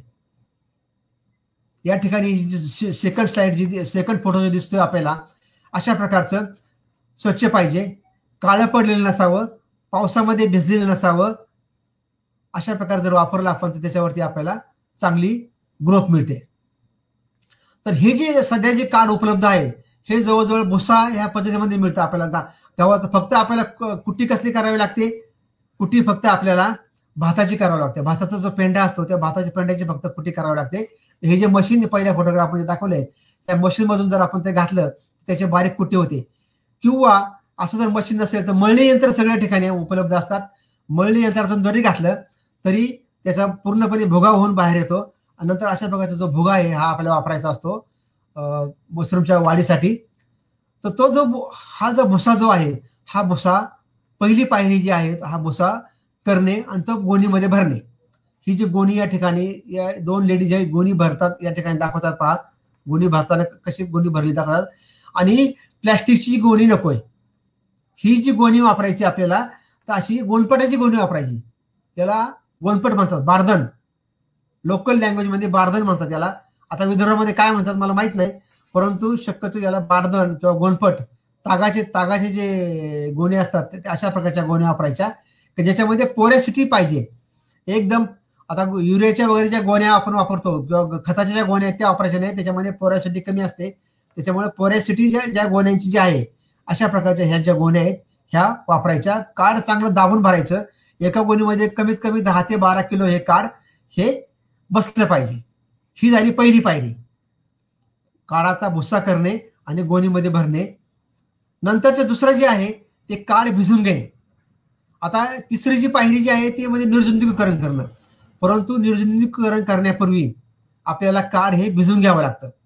जर आपल्याला गरम पाणी किंवा गरम वाफेमध्ये निर्जंतुकीकरण करायचं असेल तर काढ हे प्री वेटिंग करून घ्यावं लागतं. आधी आधी ते भिजून घ्यावं लागतं. तर ही जे गोण्या ज्या आहेत ह्या अशा टबमध्ये किंवा बॅरलमध्ये पाणी घेऊन त्याच्यामध्ये एक आठ ते दहा तास ह्या भिजत टाकायच्या आणि नंतर आठ ते दहा तासानंतर ते बाहेर काढायचे आणि अशा प्रकारे नंतर बाहेर काढल्यानंतर तिवईवरती किंवा उंच ठिकाणी त्या गोण्या ठेवायच्या की जेणेकरून त्यातलं पाणी सगळं निथळून जाईल. आणि नंतर पाणी निथळून गेल्यानंतर त्याचं आपल्याला निर्जंतुकीकरण करायचंय. आता या ठिकाणी तीन पद्धती दिलेल्या आहेत बघा निर्जंतुकीकरण करण्याच्या. गरम पाणी आहे गरम वाफ आहे आणि रासायनिक प्रक्रिया. ह्या तिन्ही पद्धतीप्रमाणे आपण तिन्ही पद्धतीने आपल्याला याच्यापैकी तिन्हीपैकी कुठल्याही एका पद्धतीने आपण निर्जंतुकीकरण हे करू शकतो. त्याची पहिली पद्धत जी आहे ती गरम पाण्याची. आता गरम पाण्यामध्ये आता हा जो ड्रम या ठिकाणी दाखवलेला आहे ह्या ड्रममध्ये ड्रमच्या खाली तळाला हिटर लावलेले असतात आणि त्याचं जे तापमान जे आहे हे ऐंशी डिग्री सेंटीग्रेड पर्यंत तापमान याच्या पाण्याचं. साधारणपणे अर्धा ड्रम भरायचा पूर्ण ड्रम भरायचा नाही. हा दोनशे लिटरचा ड्रम असतो. किंवा तुम्ही याच्यापैकी जास्त मोठा जरी वापरला तरी चालेल की त्याच्या फक्त निम्म्या कॅपॅसिटीचं पाणी भरायचं आणि ते पाणी ऐंशी डिग्री सेंटीग्रेड पर्यंत गरम करायचं. आणि त्यामध्ये नंतर ही गोंद जी आहे ही बुडवायची. अशा साधारणपणे दोन गोणी ह्या ड्रममध्ये बसतात. पूर्णपणे त्या पाण्यामध्ये बुडायला पाहिजेत. त्या बुडवण्यासाठी त्याच्यावरती काहीतरी वजन ठेवायचं आणि त्याला झाकण लावलं तरी झाकण लावायचं. त्या आणि हे जे तापमान आहे एक तापमान पाण्यासाठी थर्मामीटर हा गरजेचा आहे. त्याचं तापमान जे आहे हे पासष्ट डिग्रीपेक्षा पुढे पाहिजे. पासष्ट ते ऐंशी डिग्री सेंटीग्रेड तापमान हे आपल्याला ह्या पाण्याचं हे मेंटेन करायचे आणि हे एक तास त्याच्यामध्ये ही गोणे भजून ठेवायच्या. एक तासानंतर ते गोणी बाहेर काढायची. त्याचप्रमाणे गरम वाफ. तर गरम गरम पाण्यासाठी आपल्याला याला हिटिंग करावं लागतं. ह्यासाठी गरम वाफेसाठी काय करावं लागतं आपल्याला? हे वाफेचं यंत्र लागतं. असं वाफेचं संयंत्र जर असेल तरच आपल्याला वाफ निर्मिती करता येते. आणि याचं कनेक्शन नंतर हा जो या ठिकाणी हा एम टी हे दिसते बघा. चौकोन दिसतोय.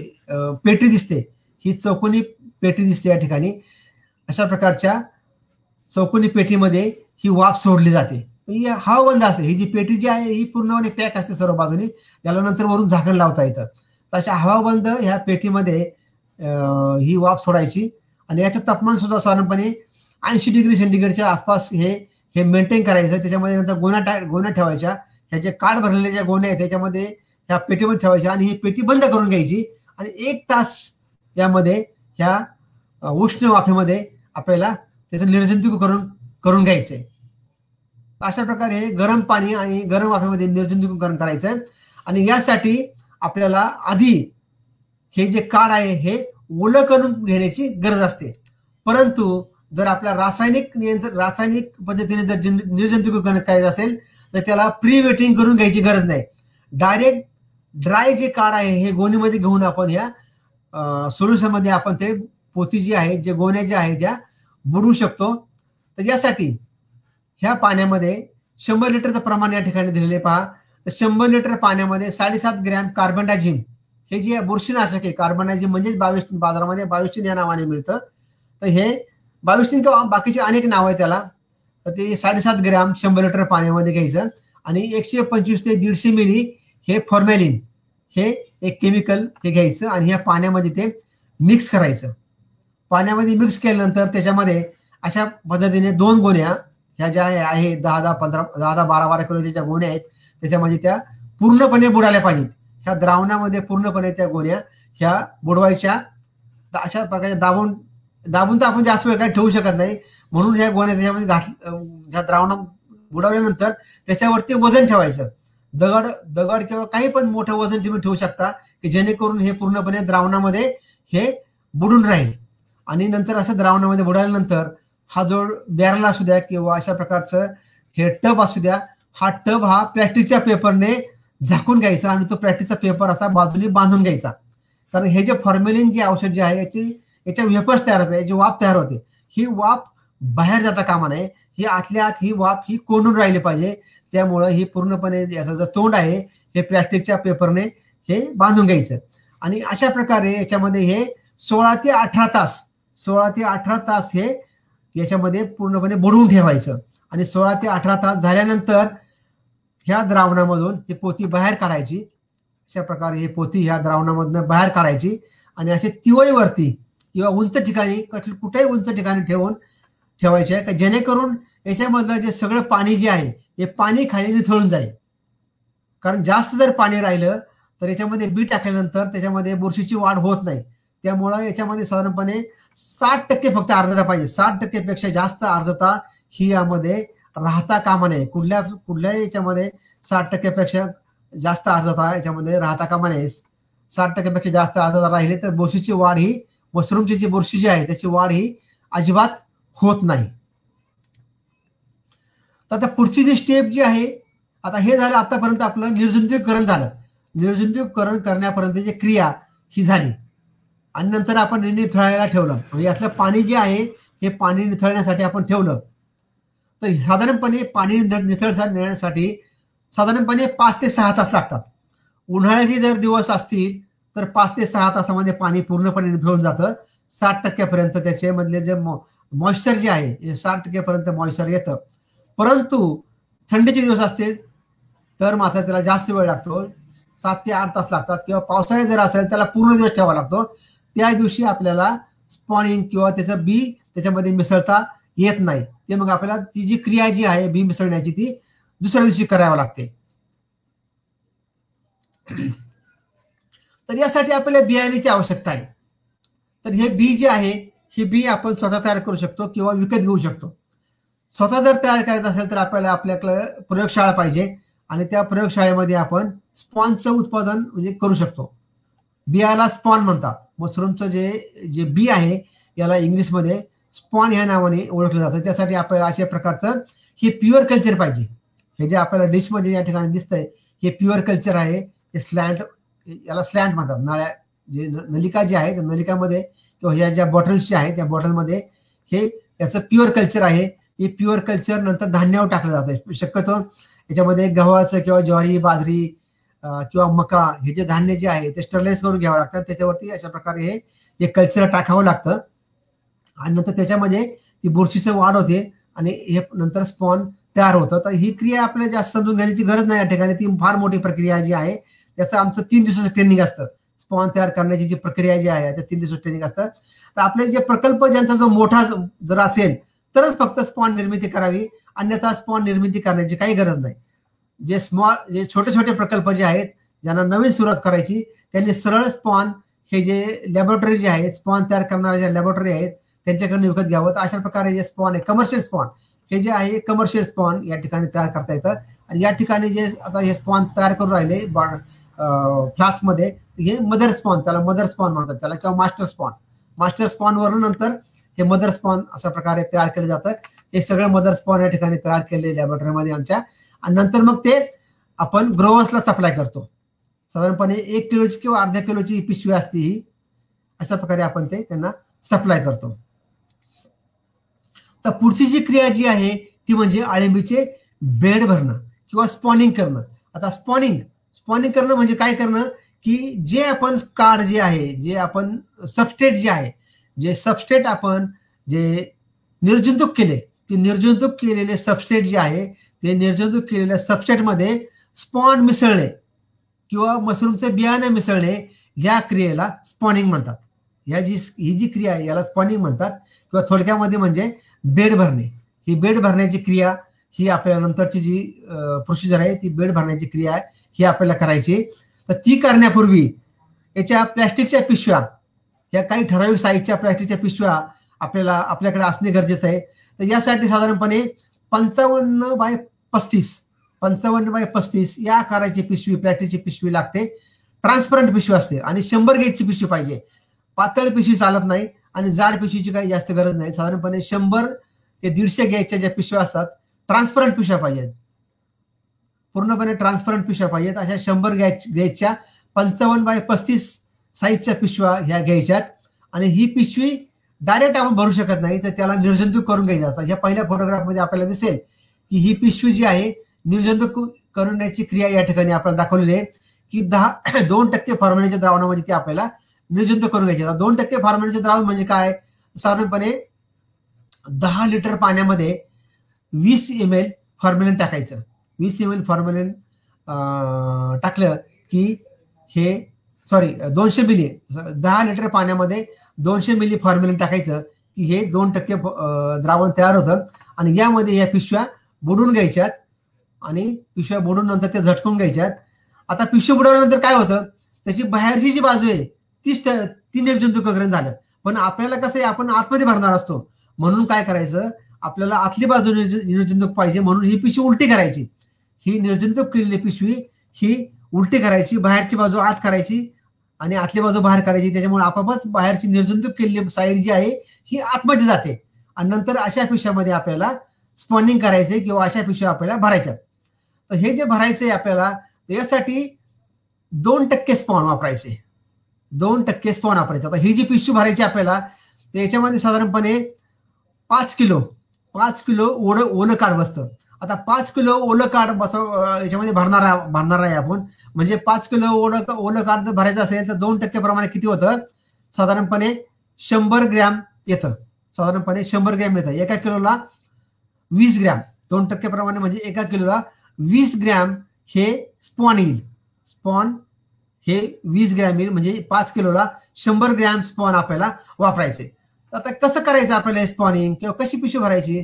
तर सुरुवातीला पिशवीच्या तळ हे पिशवी अशा प्रकारे सगळ्या बाजूनी मोडपून घ्यायची फोल्ड करून घ्यायची आणि तळामध्ये अशा प्रकारे स्पॉन टाकायचं. तळामध्ये थोडंसं असं स्पॉन टाकायचं. टाकल्यानंतर पुढची जी क्रिया आहे ती म्हणजे त्याच्यावरती साधारणपणे दोन ते तीन इंचाचा हे सबस्टेट किंवा हे कार्ड जे आपण निर्जंतुक केले हे कार्ड त्याच्यावरती टाकायचे. त्याचा काढाचा थर द्यायचा. म्हणजे पहिला थर आपण दिला स्पॉनचा. दुसरा थर त्याच्यानंतर आपण जो दिलाय तो काढाचा दुसरा जो थर दिलाय तो काढाचा असा दोन ते तीन इंचाचा काढाचा थर त्याच्यावरती द्यायचा. नंतर परत स्पॉन टाकायचं. परत बी टाकायचं. परत काठ टाकायचं. परत बी टाकायचं. परत काठ टाकायचं. अशा पद्धतीने पाच थर द्यायचे. अशा पद्धतीने पाच थर द्यायचे आणि पाच थर दिल्यानंतर साधारणपणे ती पिशवी पूर्ण होते. पाच किलो कार त्याच्यामध्ये होतं. तर या ठिकाणी बघा ती पिशवी पूर्ण झालेली दिसते झालेली भरून. अशा प्रकारे बाहेर भरून सुद्धा आपल्याला हे स्पॉन दिसतं. बघा हे पांढरे पांढरे जे दिसतंय ना हे हे या ठिकाणी आपल्याला इथे जास्त दिसेल. पहा ज्या ठिकाणी स्पॉन दिसतंय ना आता हे थोडी वाढ झालेली दिसते याच्यामध्ये परंतु ही एकदम ताजी भरलेली पिशवी आहे. तर ताज्या भरलेल्या पिशवीमध्ये आपल्याला अशा प्रकारे थोडंसं व्हाईट त्या ठिकाणी हे बीज दिसेल. मशरूमचं बियाणं जे आहे असं व्हाईट बियाणं दिसेल. नंतरची जी क्रिया जी आहे प्लॅस्टिक बांधणे. सॉरी ते प्लॅस्टिकच्या पिशवीचे जे तोंड आहे भरून झाल्यानंतर ह्या प्लॅस्टिकच्या पिशवीचं आपलं जे तोंड आहे हे तोंड घट्ट बांधून घ्यायचंय. घट्ट बांधल्यानंतर काय होतं? हे फक्त एक फो याला दोन फोल्ड द्यावे लागतात. एक फोल्ड दिल्यानंतर ते तोंड जे आहे थोडंसं असं उमलल्यासारखं दिसतं आपल्याला फुलाच्या सारखं दिसतं. परंतु तसं जर ठेवलं तर त्याच्यावर त्याच्यामधून त्यामध्ये माश्या वगैरे अंडी घालतात आणि त्या आळ्या ह्या आतमध्ये जातात पिशवीमध्ये जातात. म्हणून त्याला डबल फोल्ड द्यायचा. एकदा बांधल्यानंतर परत ते तोंड मोडपायचं आणि दोऱ्याने परत नंतर डबल फोड देऊन परत पिशवीचं तोंड हे बांधून घ्यायचं. तर हे बांधण्याची क्रिया सुद्धा अतिशय महत्वाची तर चांगल्या प्रकारे जर बांधलं गेलं नाही तर कंटॅमिनेशन होण्याची दाट शक्यता असते. तर हे बांधल्यानंतर ही जी आहे पुढची जी क्रिया जी आहे ती म्हणजे त्या पिशवीला छिद्र पाडणे. तर हे छिद्र जे पाडायचे आपल्याला हे टाचणीच्या सहाय्याने छिद्र पाडायचे ही टाचणी अतिशय छोटी असते किंवा सुई. सुई सुद्धा जास्त जाड नको. टाचणीचे सारखी सुई पाहिजे. त्याने ह्या पिशवीच्या पूर्ण पृष्ठभागावरती. म्हणजे खाली खालून खालची बाजू वरची बाजू आणि बागेचा बागेचा जो सगळा पृष्ठभाग जो आहे ह्या पूर्ण पृष्ठभागावरती टाचणीच्या सहाय्याने लहान लहान छिद्र पाडायचे अशा प्रकारे साधारणपणे तीस ते पस्तीस छिद्र ह्या संपूर्ण पिशवीवरती ही पाडली गेली पाहिजेत. आणि ही अशा प्रकारे ही पिशवी उबवणीसाठी तयार होते. आणि नंतर ही पिशवी उबवणीच्या रूममध्ये हे ठेवून द्यायची. अशा प्रकारे ह्या ज्या पिशव्या ज्या आहेत भरलेल्या पिशव्या ज्या आहेत हे आपल्याला ओबन रूममध्ये एक तर तुम्ही असे रॅकवरती ठेवू शकता. सॉरी किंवा शिंकाळ्यावरती ठेवू शकता. ही जी पद्धत आहे शिंकाळ्यावरती ठेवण्याची पा या ठिकाणी आपल्याला या सगळ्या पिशव्या शिंकाळ्यावरती ठेवल्या दिसते नायराम दोऱ्याच्या शिंकाळ्या असतात. आणि याच्यामध्ये याच्यावर जर ठेवले तर अतिशय स्वस्त पडतं. हे लोखंडी रॅक्सला हे फार महाग पडतात हे फार स्वस्त असतात. अशा प्रकारे ओबन रूममध्ये या पिशव्या संपूर्णपणे ह्या ठेवून द्यायच्यात. तर ही उभवण्याची जी क्रिया आहे बेडची उभवण्याची जी क्रिया आहे तर हे उभवण्याची क्रिया करण्यासाठी जी रूम आपल्याला जी सिलेक्ट करायची त्या रूममध्ये हा अंधार असला तरी चालतं. म्हणजे त्या ठिकाणी उजेड असला पाहिजे असं काही नाही. थोडासा डिफ्यूज लाइट पाहिजे किंवा नसेल तरी चालतं. अंधार असेल तरी चालतं. आणि जे रूमचं जे तापमान जे आहे साधारणपणे वीस ते तीस डिग्री सेंटीग्रेड तापमान पाहिजे. आणि रूममधली जी आर्द्रता आहे ही साठ ते पासष्ट टक्के. एवढी ही आर्द्रता या रूममध्ये असली पाहिजे. फक्त याच्यामध्ये एक काळजी घ्यावी लागते की हे रूम बंद असते. याच्या दरवाजा वगैरे जर आपण जर लावून ठेवत असो तर ही रोज सकाळी आणि संध्याकाळी एक एक तास तो दरवाजा उघडून ठेवायचा. कारण याच्यामध्ये कार्बन डायऑक्साईडचं प्रमाण फार मोठ्या प्रमाणात वाढतं. कारण याचे रिस्पिरेशन जे आहे श्वासोच्छवास या बेडमधला जो आहे हा चालू असतो कंटिन्युअसली त्यामुळे सीओटोचं जे प्रमाण जे आहे कार्बन डायऑक्साईडचं जे प्रमाण जे आहे हे त्या रूममध्ये फार वाढतं आणि याच्या वाढीवरती परिणाम होतो. त्यामुळं रोज सकाळ आणि संध्याकाळ हे एक एक तास दरवाजा उघड ठेवायचा जेणेकरून दरवाजा आणि खिडक्या उघड्या करायच्या की जेणेकरून यातला सीओटो जो आहे तो वायू सगळा निघून जाईल. अशा पद्धतीने जर आपण हे बेड ठेवले तर साधारणपणे पंधरा ते अठरा दिवसामध्ये पंधरा ते अठरा दिवसामध्ये अशा प्रकारचे हे जे बेड आहेत हे बेड तयार होतात. आता सुरुवातीला आपण भरलेले बेड पाहिले कसे होतात? सुरुवातीला ज्यावेळेस आपण भरतो बेड तो कसा असतो? तो अशा प्रकारे दिसतो. हा जो बेड आहे सुरुवातीला भरलेला बेड याच्यामध्ये आपल्याला अजिबात पांढरा दिसत नाही. बघा हा. याच्यामध्ये फक्त आपल्याला हे कार्ड कार्ड दिसतंय किंवा हा सबस्टेट दिसतोय. परंतु पंधरा ते अठरा दिवसानंतर मात्र हे पूर्णपणे बेड जो आहे हा असा पांढरा दिसायला लागतो. कारण याच्यामध्ये जे आपण मशरूमचं किंवा माळिंबीचं जे बियाणं टाकलेलं आहे त्या बियाण्यावरची जी बुरशी जी आहे ती पूर्णपणे अशा या बेडमध्ये ती पूर्णपणे ही वाढते. आणि त्या हे जे काड आहे पूर्ण काढा वाढल्यामुळे ते एकमेकाला धरून ठेवतं. आणि ही पिशवी जरी काढली नंतर तरी त्याला एक प्रकारच्या गुळाच्या ढेपीसारखा आकार येतो आणि तो फुटत नाही. अतिशय असा कॉम्पॅक्ट कॉम्पॅक्ट असा हा बेड तयार होतो. आता ही उभारणीची क्रिया पूर्ण झाल्यानंतर आपल्याला ही ग्रोईंग रूममध्ये न्यावं लागतं. त्याला दोन प्रकारचे रूम लागतात. एक म्हणजे आधीची जी झाली ती उभवणीची रूम झाली आणि नंतरची जी ग्रोईंग रूम जी आहे ही ग्रोईंग रूम अशा ग्रोईंग रूम म्हणजे तुम्ही शिंकाळ्यावर पण ठेवू शकता आणि ह्या रॅकवरती पण ठेवू शकता.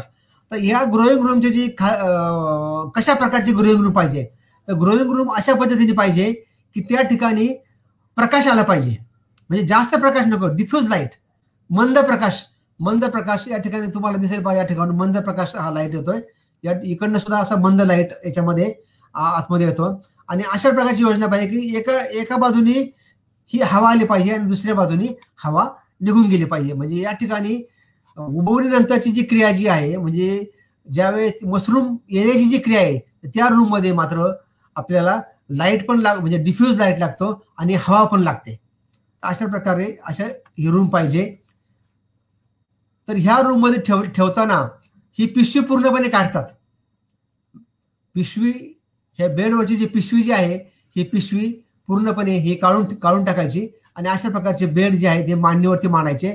दोन बेडमध्ये साधारणपणे आठ ते नऊ इंच अंतर हे राहिलं पाहिजे. कारण याला फळं आल्यानंतर ते एकमेकाला फळं टेकलेले पाहिजे आणि आपल्याला फळं काढायला सुद्धा सोपं गेलं पाहिजे. आता ह्या रूममध्ये सुद्धा जे तापमान जे आहे साधारणपणे पंचवीस ते अठ्ठावीस डिग्री सेंटीग्रेड तापमान पाहिजे. आणि याची जी आर्द्रता जी आहे ही ऐंशी टक्क्यापेक्षा जास्त पाहिजे. ऐंशी ते नव्वद टक्केपर्यंत आर्द्रता पाहिजे.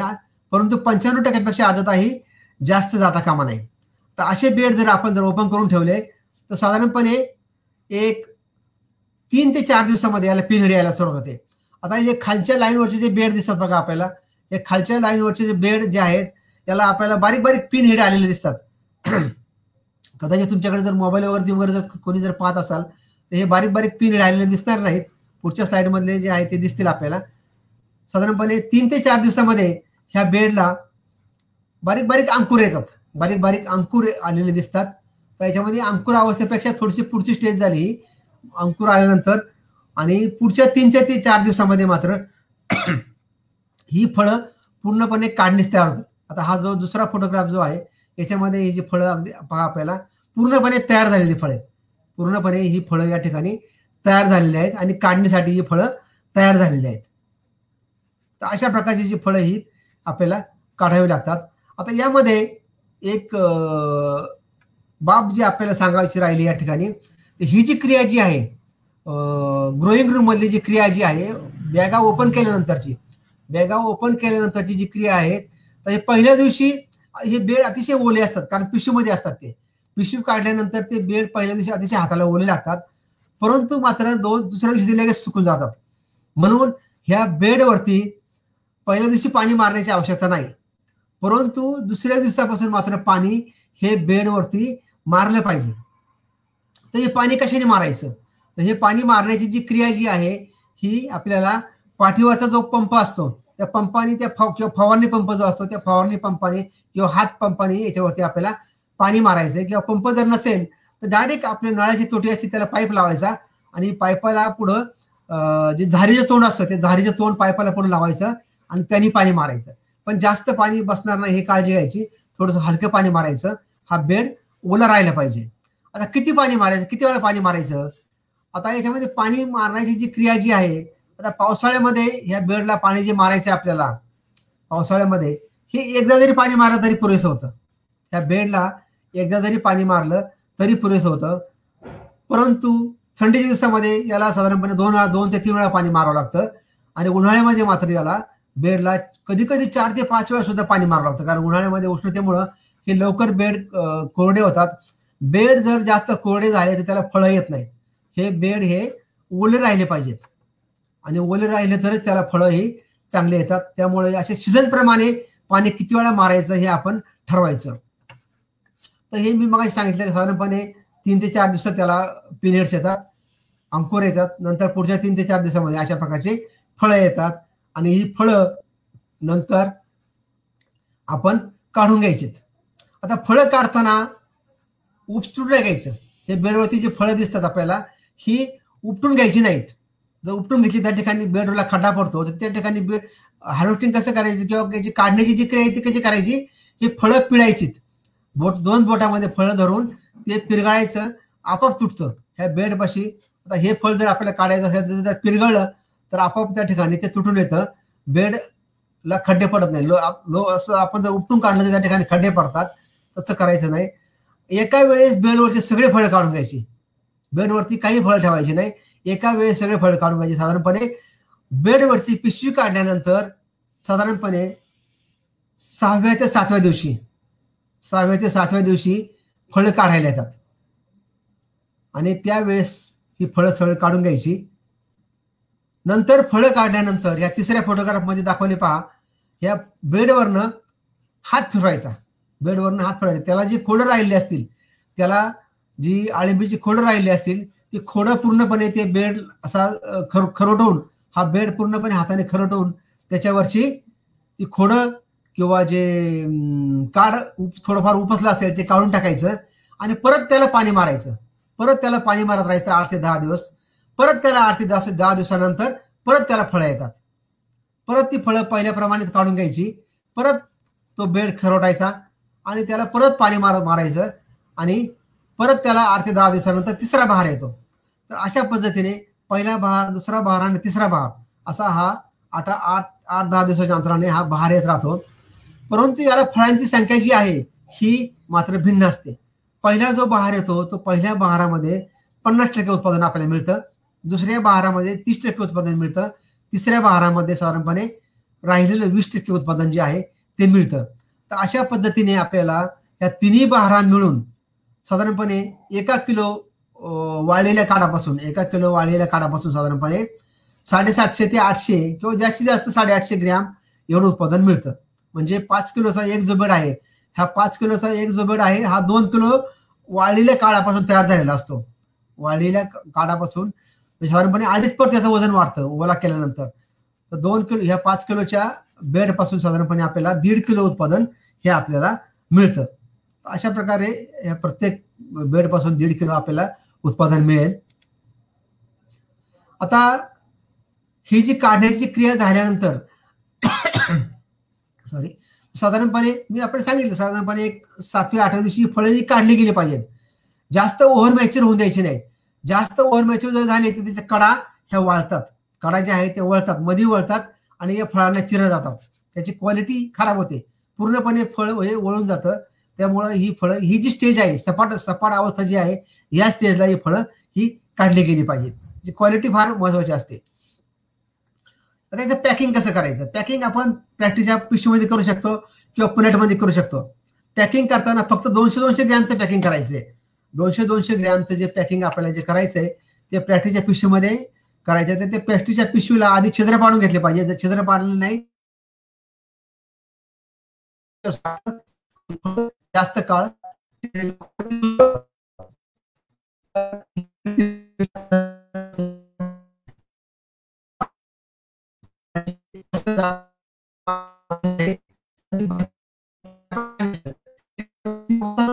ते वरच्या थरामध्ये जी दर्शनी बाजू आहे त्या दर्शनी बाजूंमध्ये दोन पाकळ्या ज्या आहेत त्या गुलाबी रंगाच्या दोन पाकळ्या ज्या आहेत त्या पिवळ्या रंगाच्या जर टाकल्या तर ते अतिशय चांगलं दिसतं.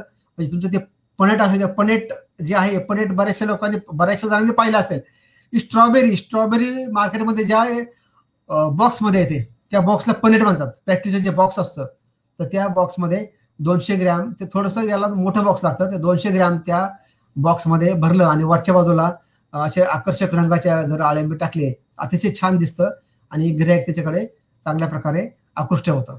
आणि हे जे पनेट आणि जे किंवा जे प्लॅस्टिकच्या पिशव्या जे आहेत त्याच्यामध्ये जर आपण याचं जे पाम्पलेट जे तयार केलेलं आहे त्याच्यामध्ये त्याचे पाककृतीचे जर टाकले पाम्पलेट तयार करून ते अतिशय चांगलं होतं. बऱ्याच जणांना याची मशरूम कशा प्रकारे याच्या अन्न म्हणजे कशा प्रकारे करायचं याच्या कुठल्या कुठल्या पाककृती करायच्या हे माहीत नसतं.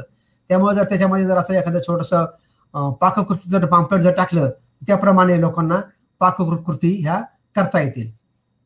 तर हे सुरुवातीपासून तर पाकिंगपर्यंत हे मी आपल्याला मशरूम कसं वाढवायचं कसं पॅकिंग करायचं याबद्दल मी आपल्याला आपल्यावर चर्चा केली. तर या व्यतिरिक्त मशरूम जे ग्रोईंग आहे म्हणजे मशरूमचं उत्पादन घेणं हा एक व्यवसाय झाला. परंतु काही लोकांच्या असं व्यावसायिकांच्या असं मनामध्ये असतं की मला मशरूमचं उत्पादन घ्यायचं नाही मला बाकीचे मशरूम रिलेटेड काय व्यवसाय करता येतील? तर त्याच्यामध्ये आपल्याला मशरूम उत्पादना व्यतिरिक्त तो तो एक स्वतंत्र व्यवसाय होईलच. त्याच्या व्यतिरिक्त आपल्याला औषधी आळिंबीचं उत्पादन घेता येईल. मग अशी मी आपल्याला दाखवलं गॅनाडर्मा आहे तर ते एक आहे शिताके मशरूम आहे. अशा असे जे औषधी मशरूम जे आहे त्याचं उत्पादन घेता येईल. परंतु ते कधी? औषधी कंपन्यांशी जर आपण टायप केला तर औषधी कंपन्यांबरोबर टायप करून आपल्याला अशा औषधी मशरूमचं उत्पादन घेता येईल. किंवा स्पॉन प्रोडक्शनचं बियाणे मशरूमचं बियाणे उत्पादन याचा सुद्धा एक स्वतंत्र व्यवसाय करता येईल. आपल्या स्वतःसाठी पण बियाणे वापरता येईल आणि दुसऱ्यासाठी सुद्धा ते विकता येईल. तो एक व्यवसाय करता येईल. किंवा दुसऱ्यांनी जो माल तयार केलाय दुसऱ्यांनी जे मशरूमचं उत्पादन केले त्याची सुद्धा आपल्याला विक्री करता येईल. तो एक आपला व्यवसाय करता येईल. किंवा कच्चा माल यासाठी अनेक प्रकारचा कच्चा माल लागतो. याच्यामध्ये सबस्टेट मागाशी मी सांगितलं वेगवेगळ्या प्रकारचं सबस्टेट लागायला गेला लागतं. म्हणजे कार्ड लागतं वेगवेगळ्या प्रकारचे. ते कार्ड सप्लाय करता सप्लाय करायचे व्यवसाय आपल्याला करता येईल. किंवा केमिकल्स जे लागतात ते केमिकल सप्लाय करता येतील. किंवा त्यासाठी लागणारे जे काही ड्रम्स असतील किंवा काही जे साहित्य लागतं पंप असं असेल किंवा बॉयलर्स असतील ते आपल्याला सप्लाय करता येईल अशा प्रकारचा तो जो व्यवसाय आहे तो सुद्धा आपल्याला करता येईल किंवा प्रक्रिया उद्योग किंवा अळिंबीपासून जे वेगवेगळे पदार्थ जे आहेत जे बाय प्रॉडक्ट जे आहेत ते करता येतील पाय पावडर करून विकता येईल आळंबी वाळून विकता येईल किंवा त्याचे जे रेडी टू ईटचे प्रोडक्ट जे आहेत व्हॅल्यू ॲडेड प्रॉडक्ट जे आहेत ते करता येतील व्हॅल्यू ॲडेड अनेक प्रकारचे प्रोडक्ट आपल्याला करता येतात समजा आपल्याला दोनशे ग्रॅम किंवा एक किलो मशरूमपासून जर आपल्याला शंभर रुपये जर मिळत असेल ते जर तुम्ही व्हॅल्यू ॲडेड जर प्रोडक्ट केले त्यापासून अगदी चारशे पाचशे रुपयापर्यंत सुद्धा आपल्याला अर्निंग करता येतं. असे अनेक प्रकारचे व्हॅल्यू ॲडेड प्रोडक्ट जे आहेत हे सुद्धा आपल्याला करता येतील. तर मशरूमचा जो स्वतंत्र व्यवसाय उत्पादनाचा त्याच्या व्यतिरिक्त हे अशा अनेक प्रकारचे आपल्याला व्यवसाय सुद्धा याच्यामध्ये आपल्याला करता येतील. तर हे मला जे आपल्याला आजच्या लेक्चरमध्ये जे काही सांगायचं होतं हे मी आपल्याला सांगितलेलं आहे. याच्याबद्दल जर काही कोणाला जर प्रश्न असतील तर मला वाटतं विचारायला काही हरकत नाही. मी माझी पीपीटी मी बंद करतोय आता. हो शेअर स्टॉप करून घ्या. हा शेअर स्टॉप करून घ्या. शेअरिंग मी स्टॉप करतो.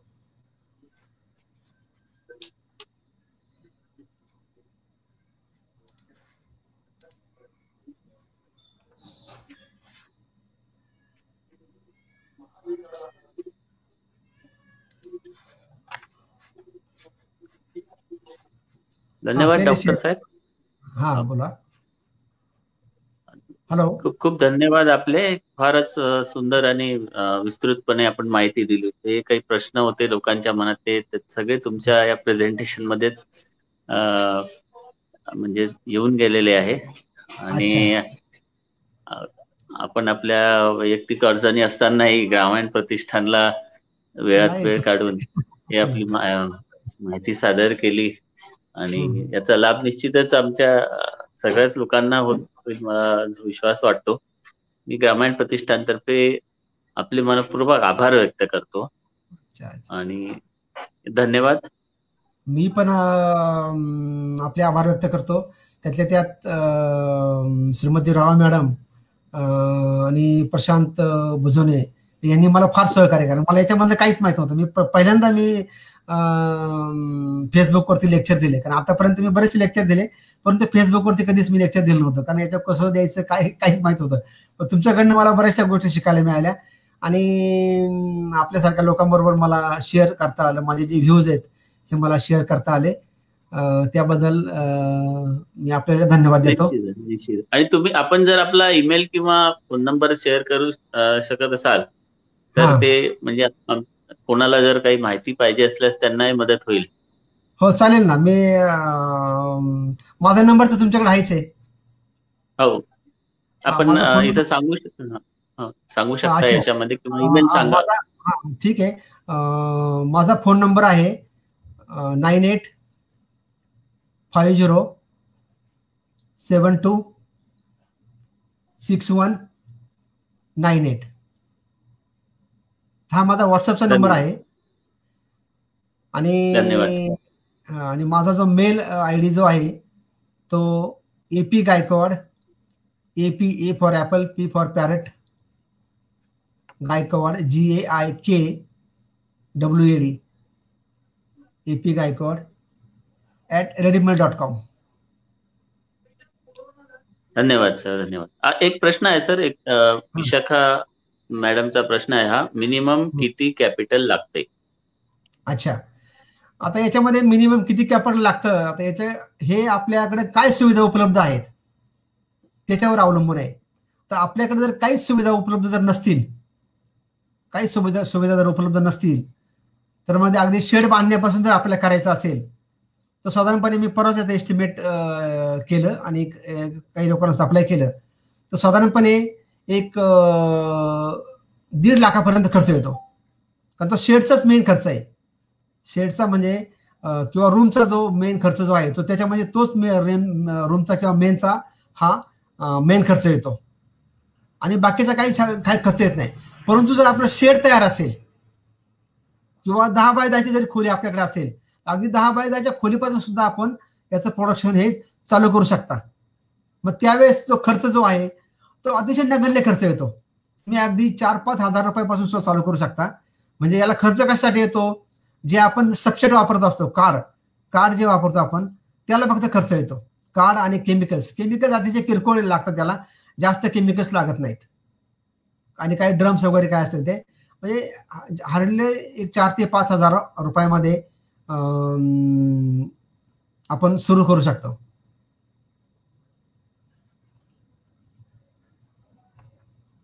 अजून काही प्रश्न वगैरे आहेत का? धन्यवाद.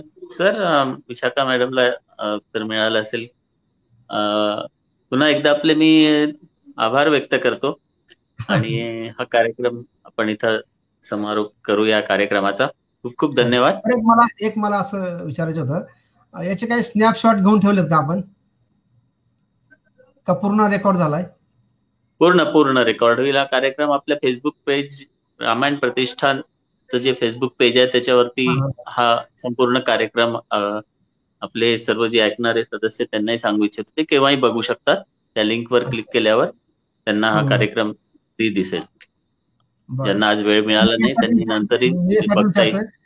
मला जर याचा एक थोडासा एक स्नॅपशॉट जर मिळाला बिलकुल. याची लिंक आपल्याला मिळून जाईल. नाही मला फक्त स्नॅपशॉट पाहिजे होता. लिंक तर ती आता माझ्याकडे आहेच आहे ती.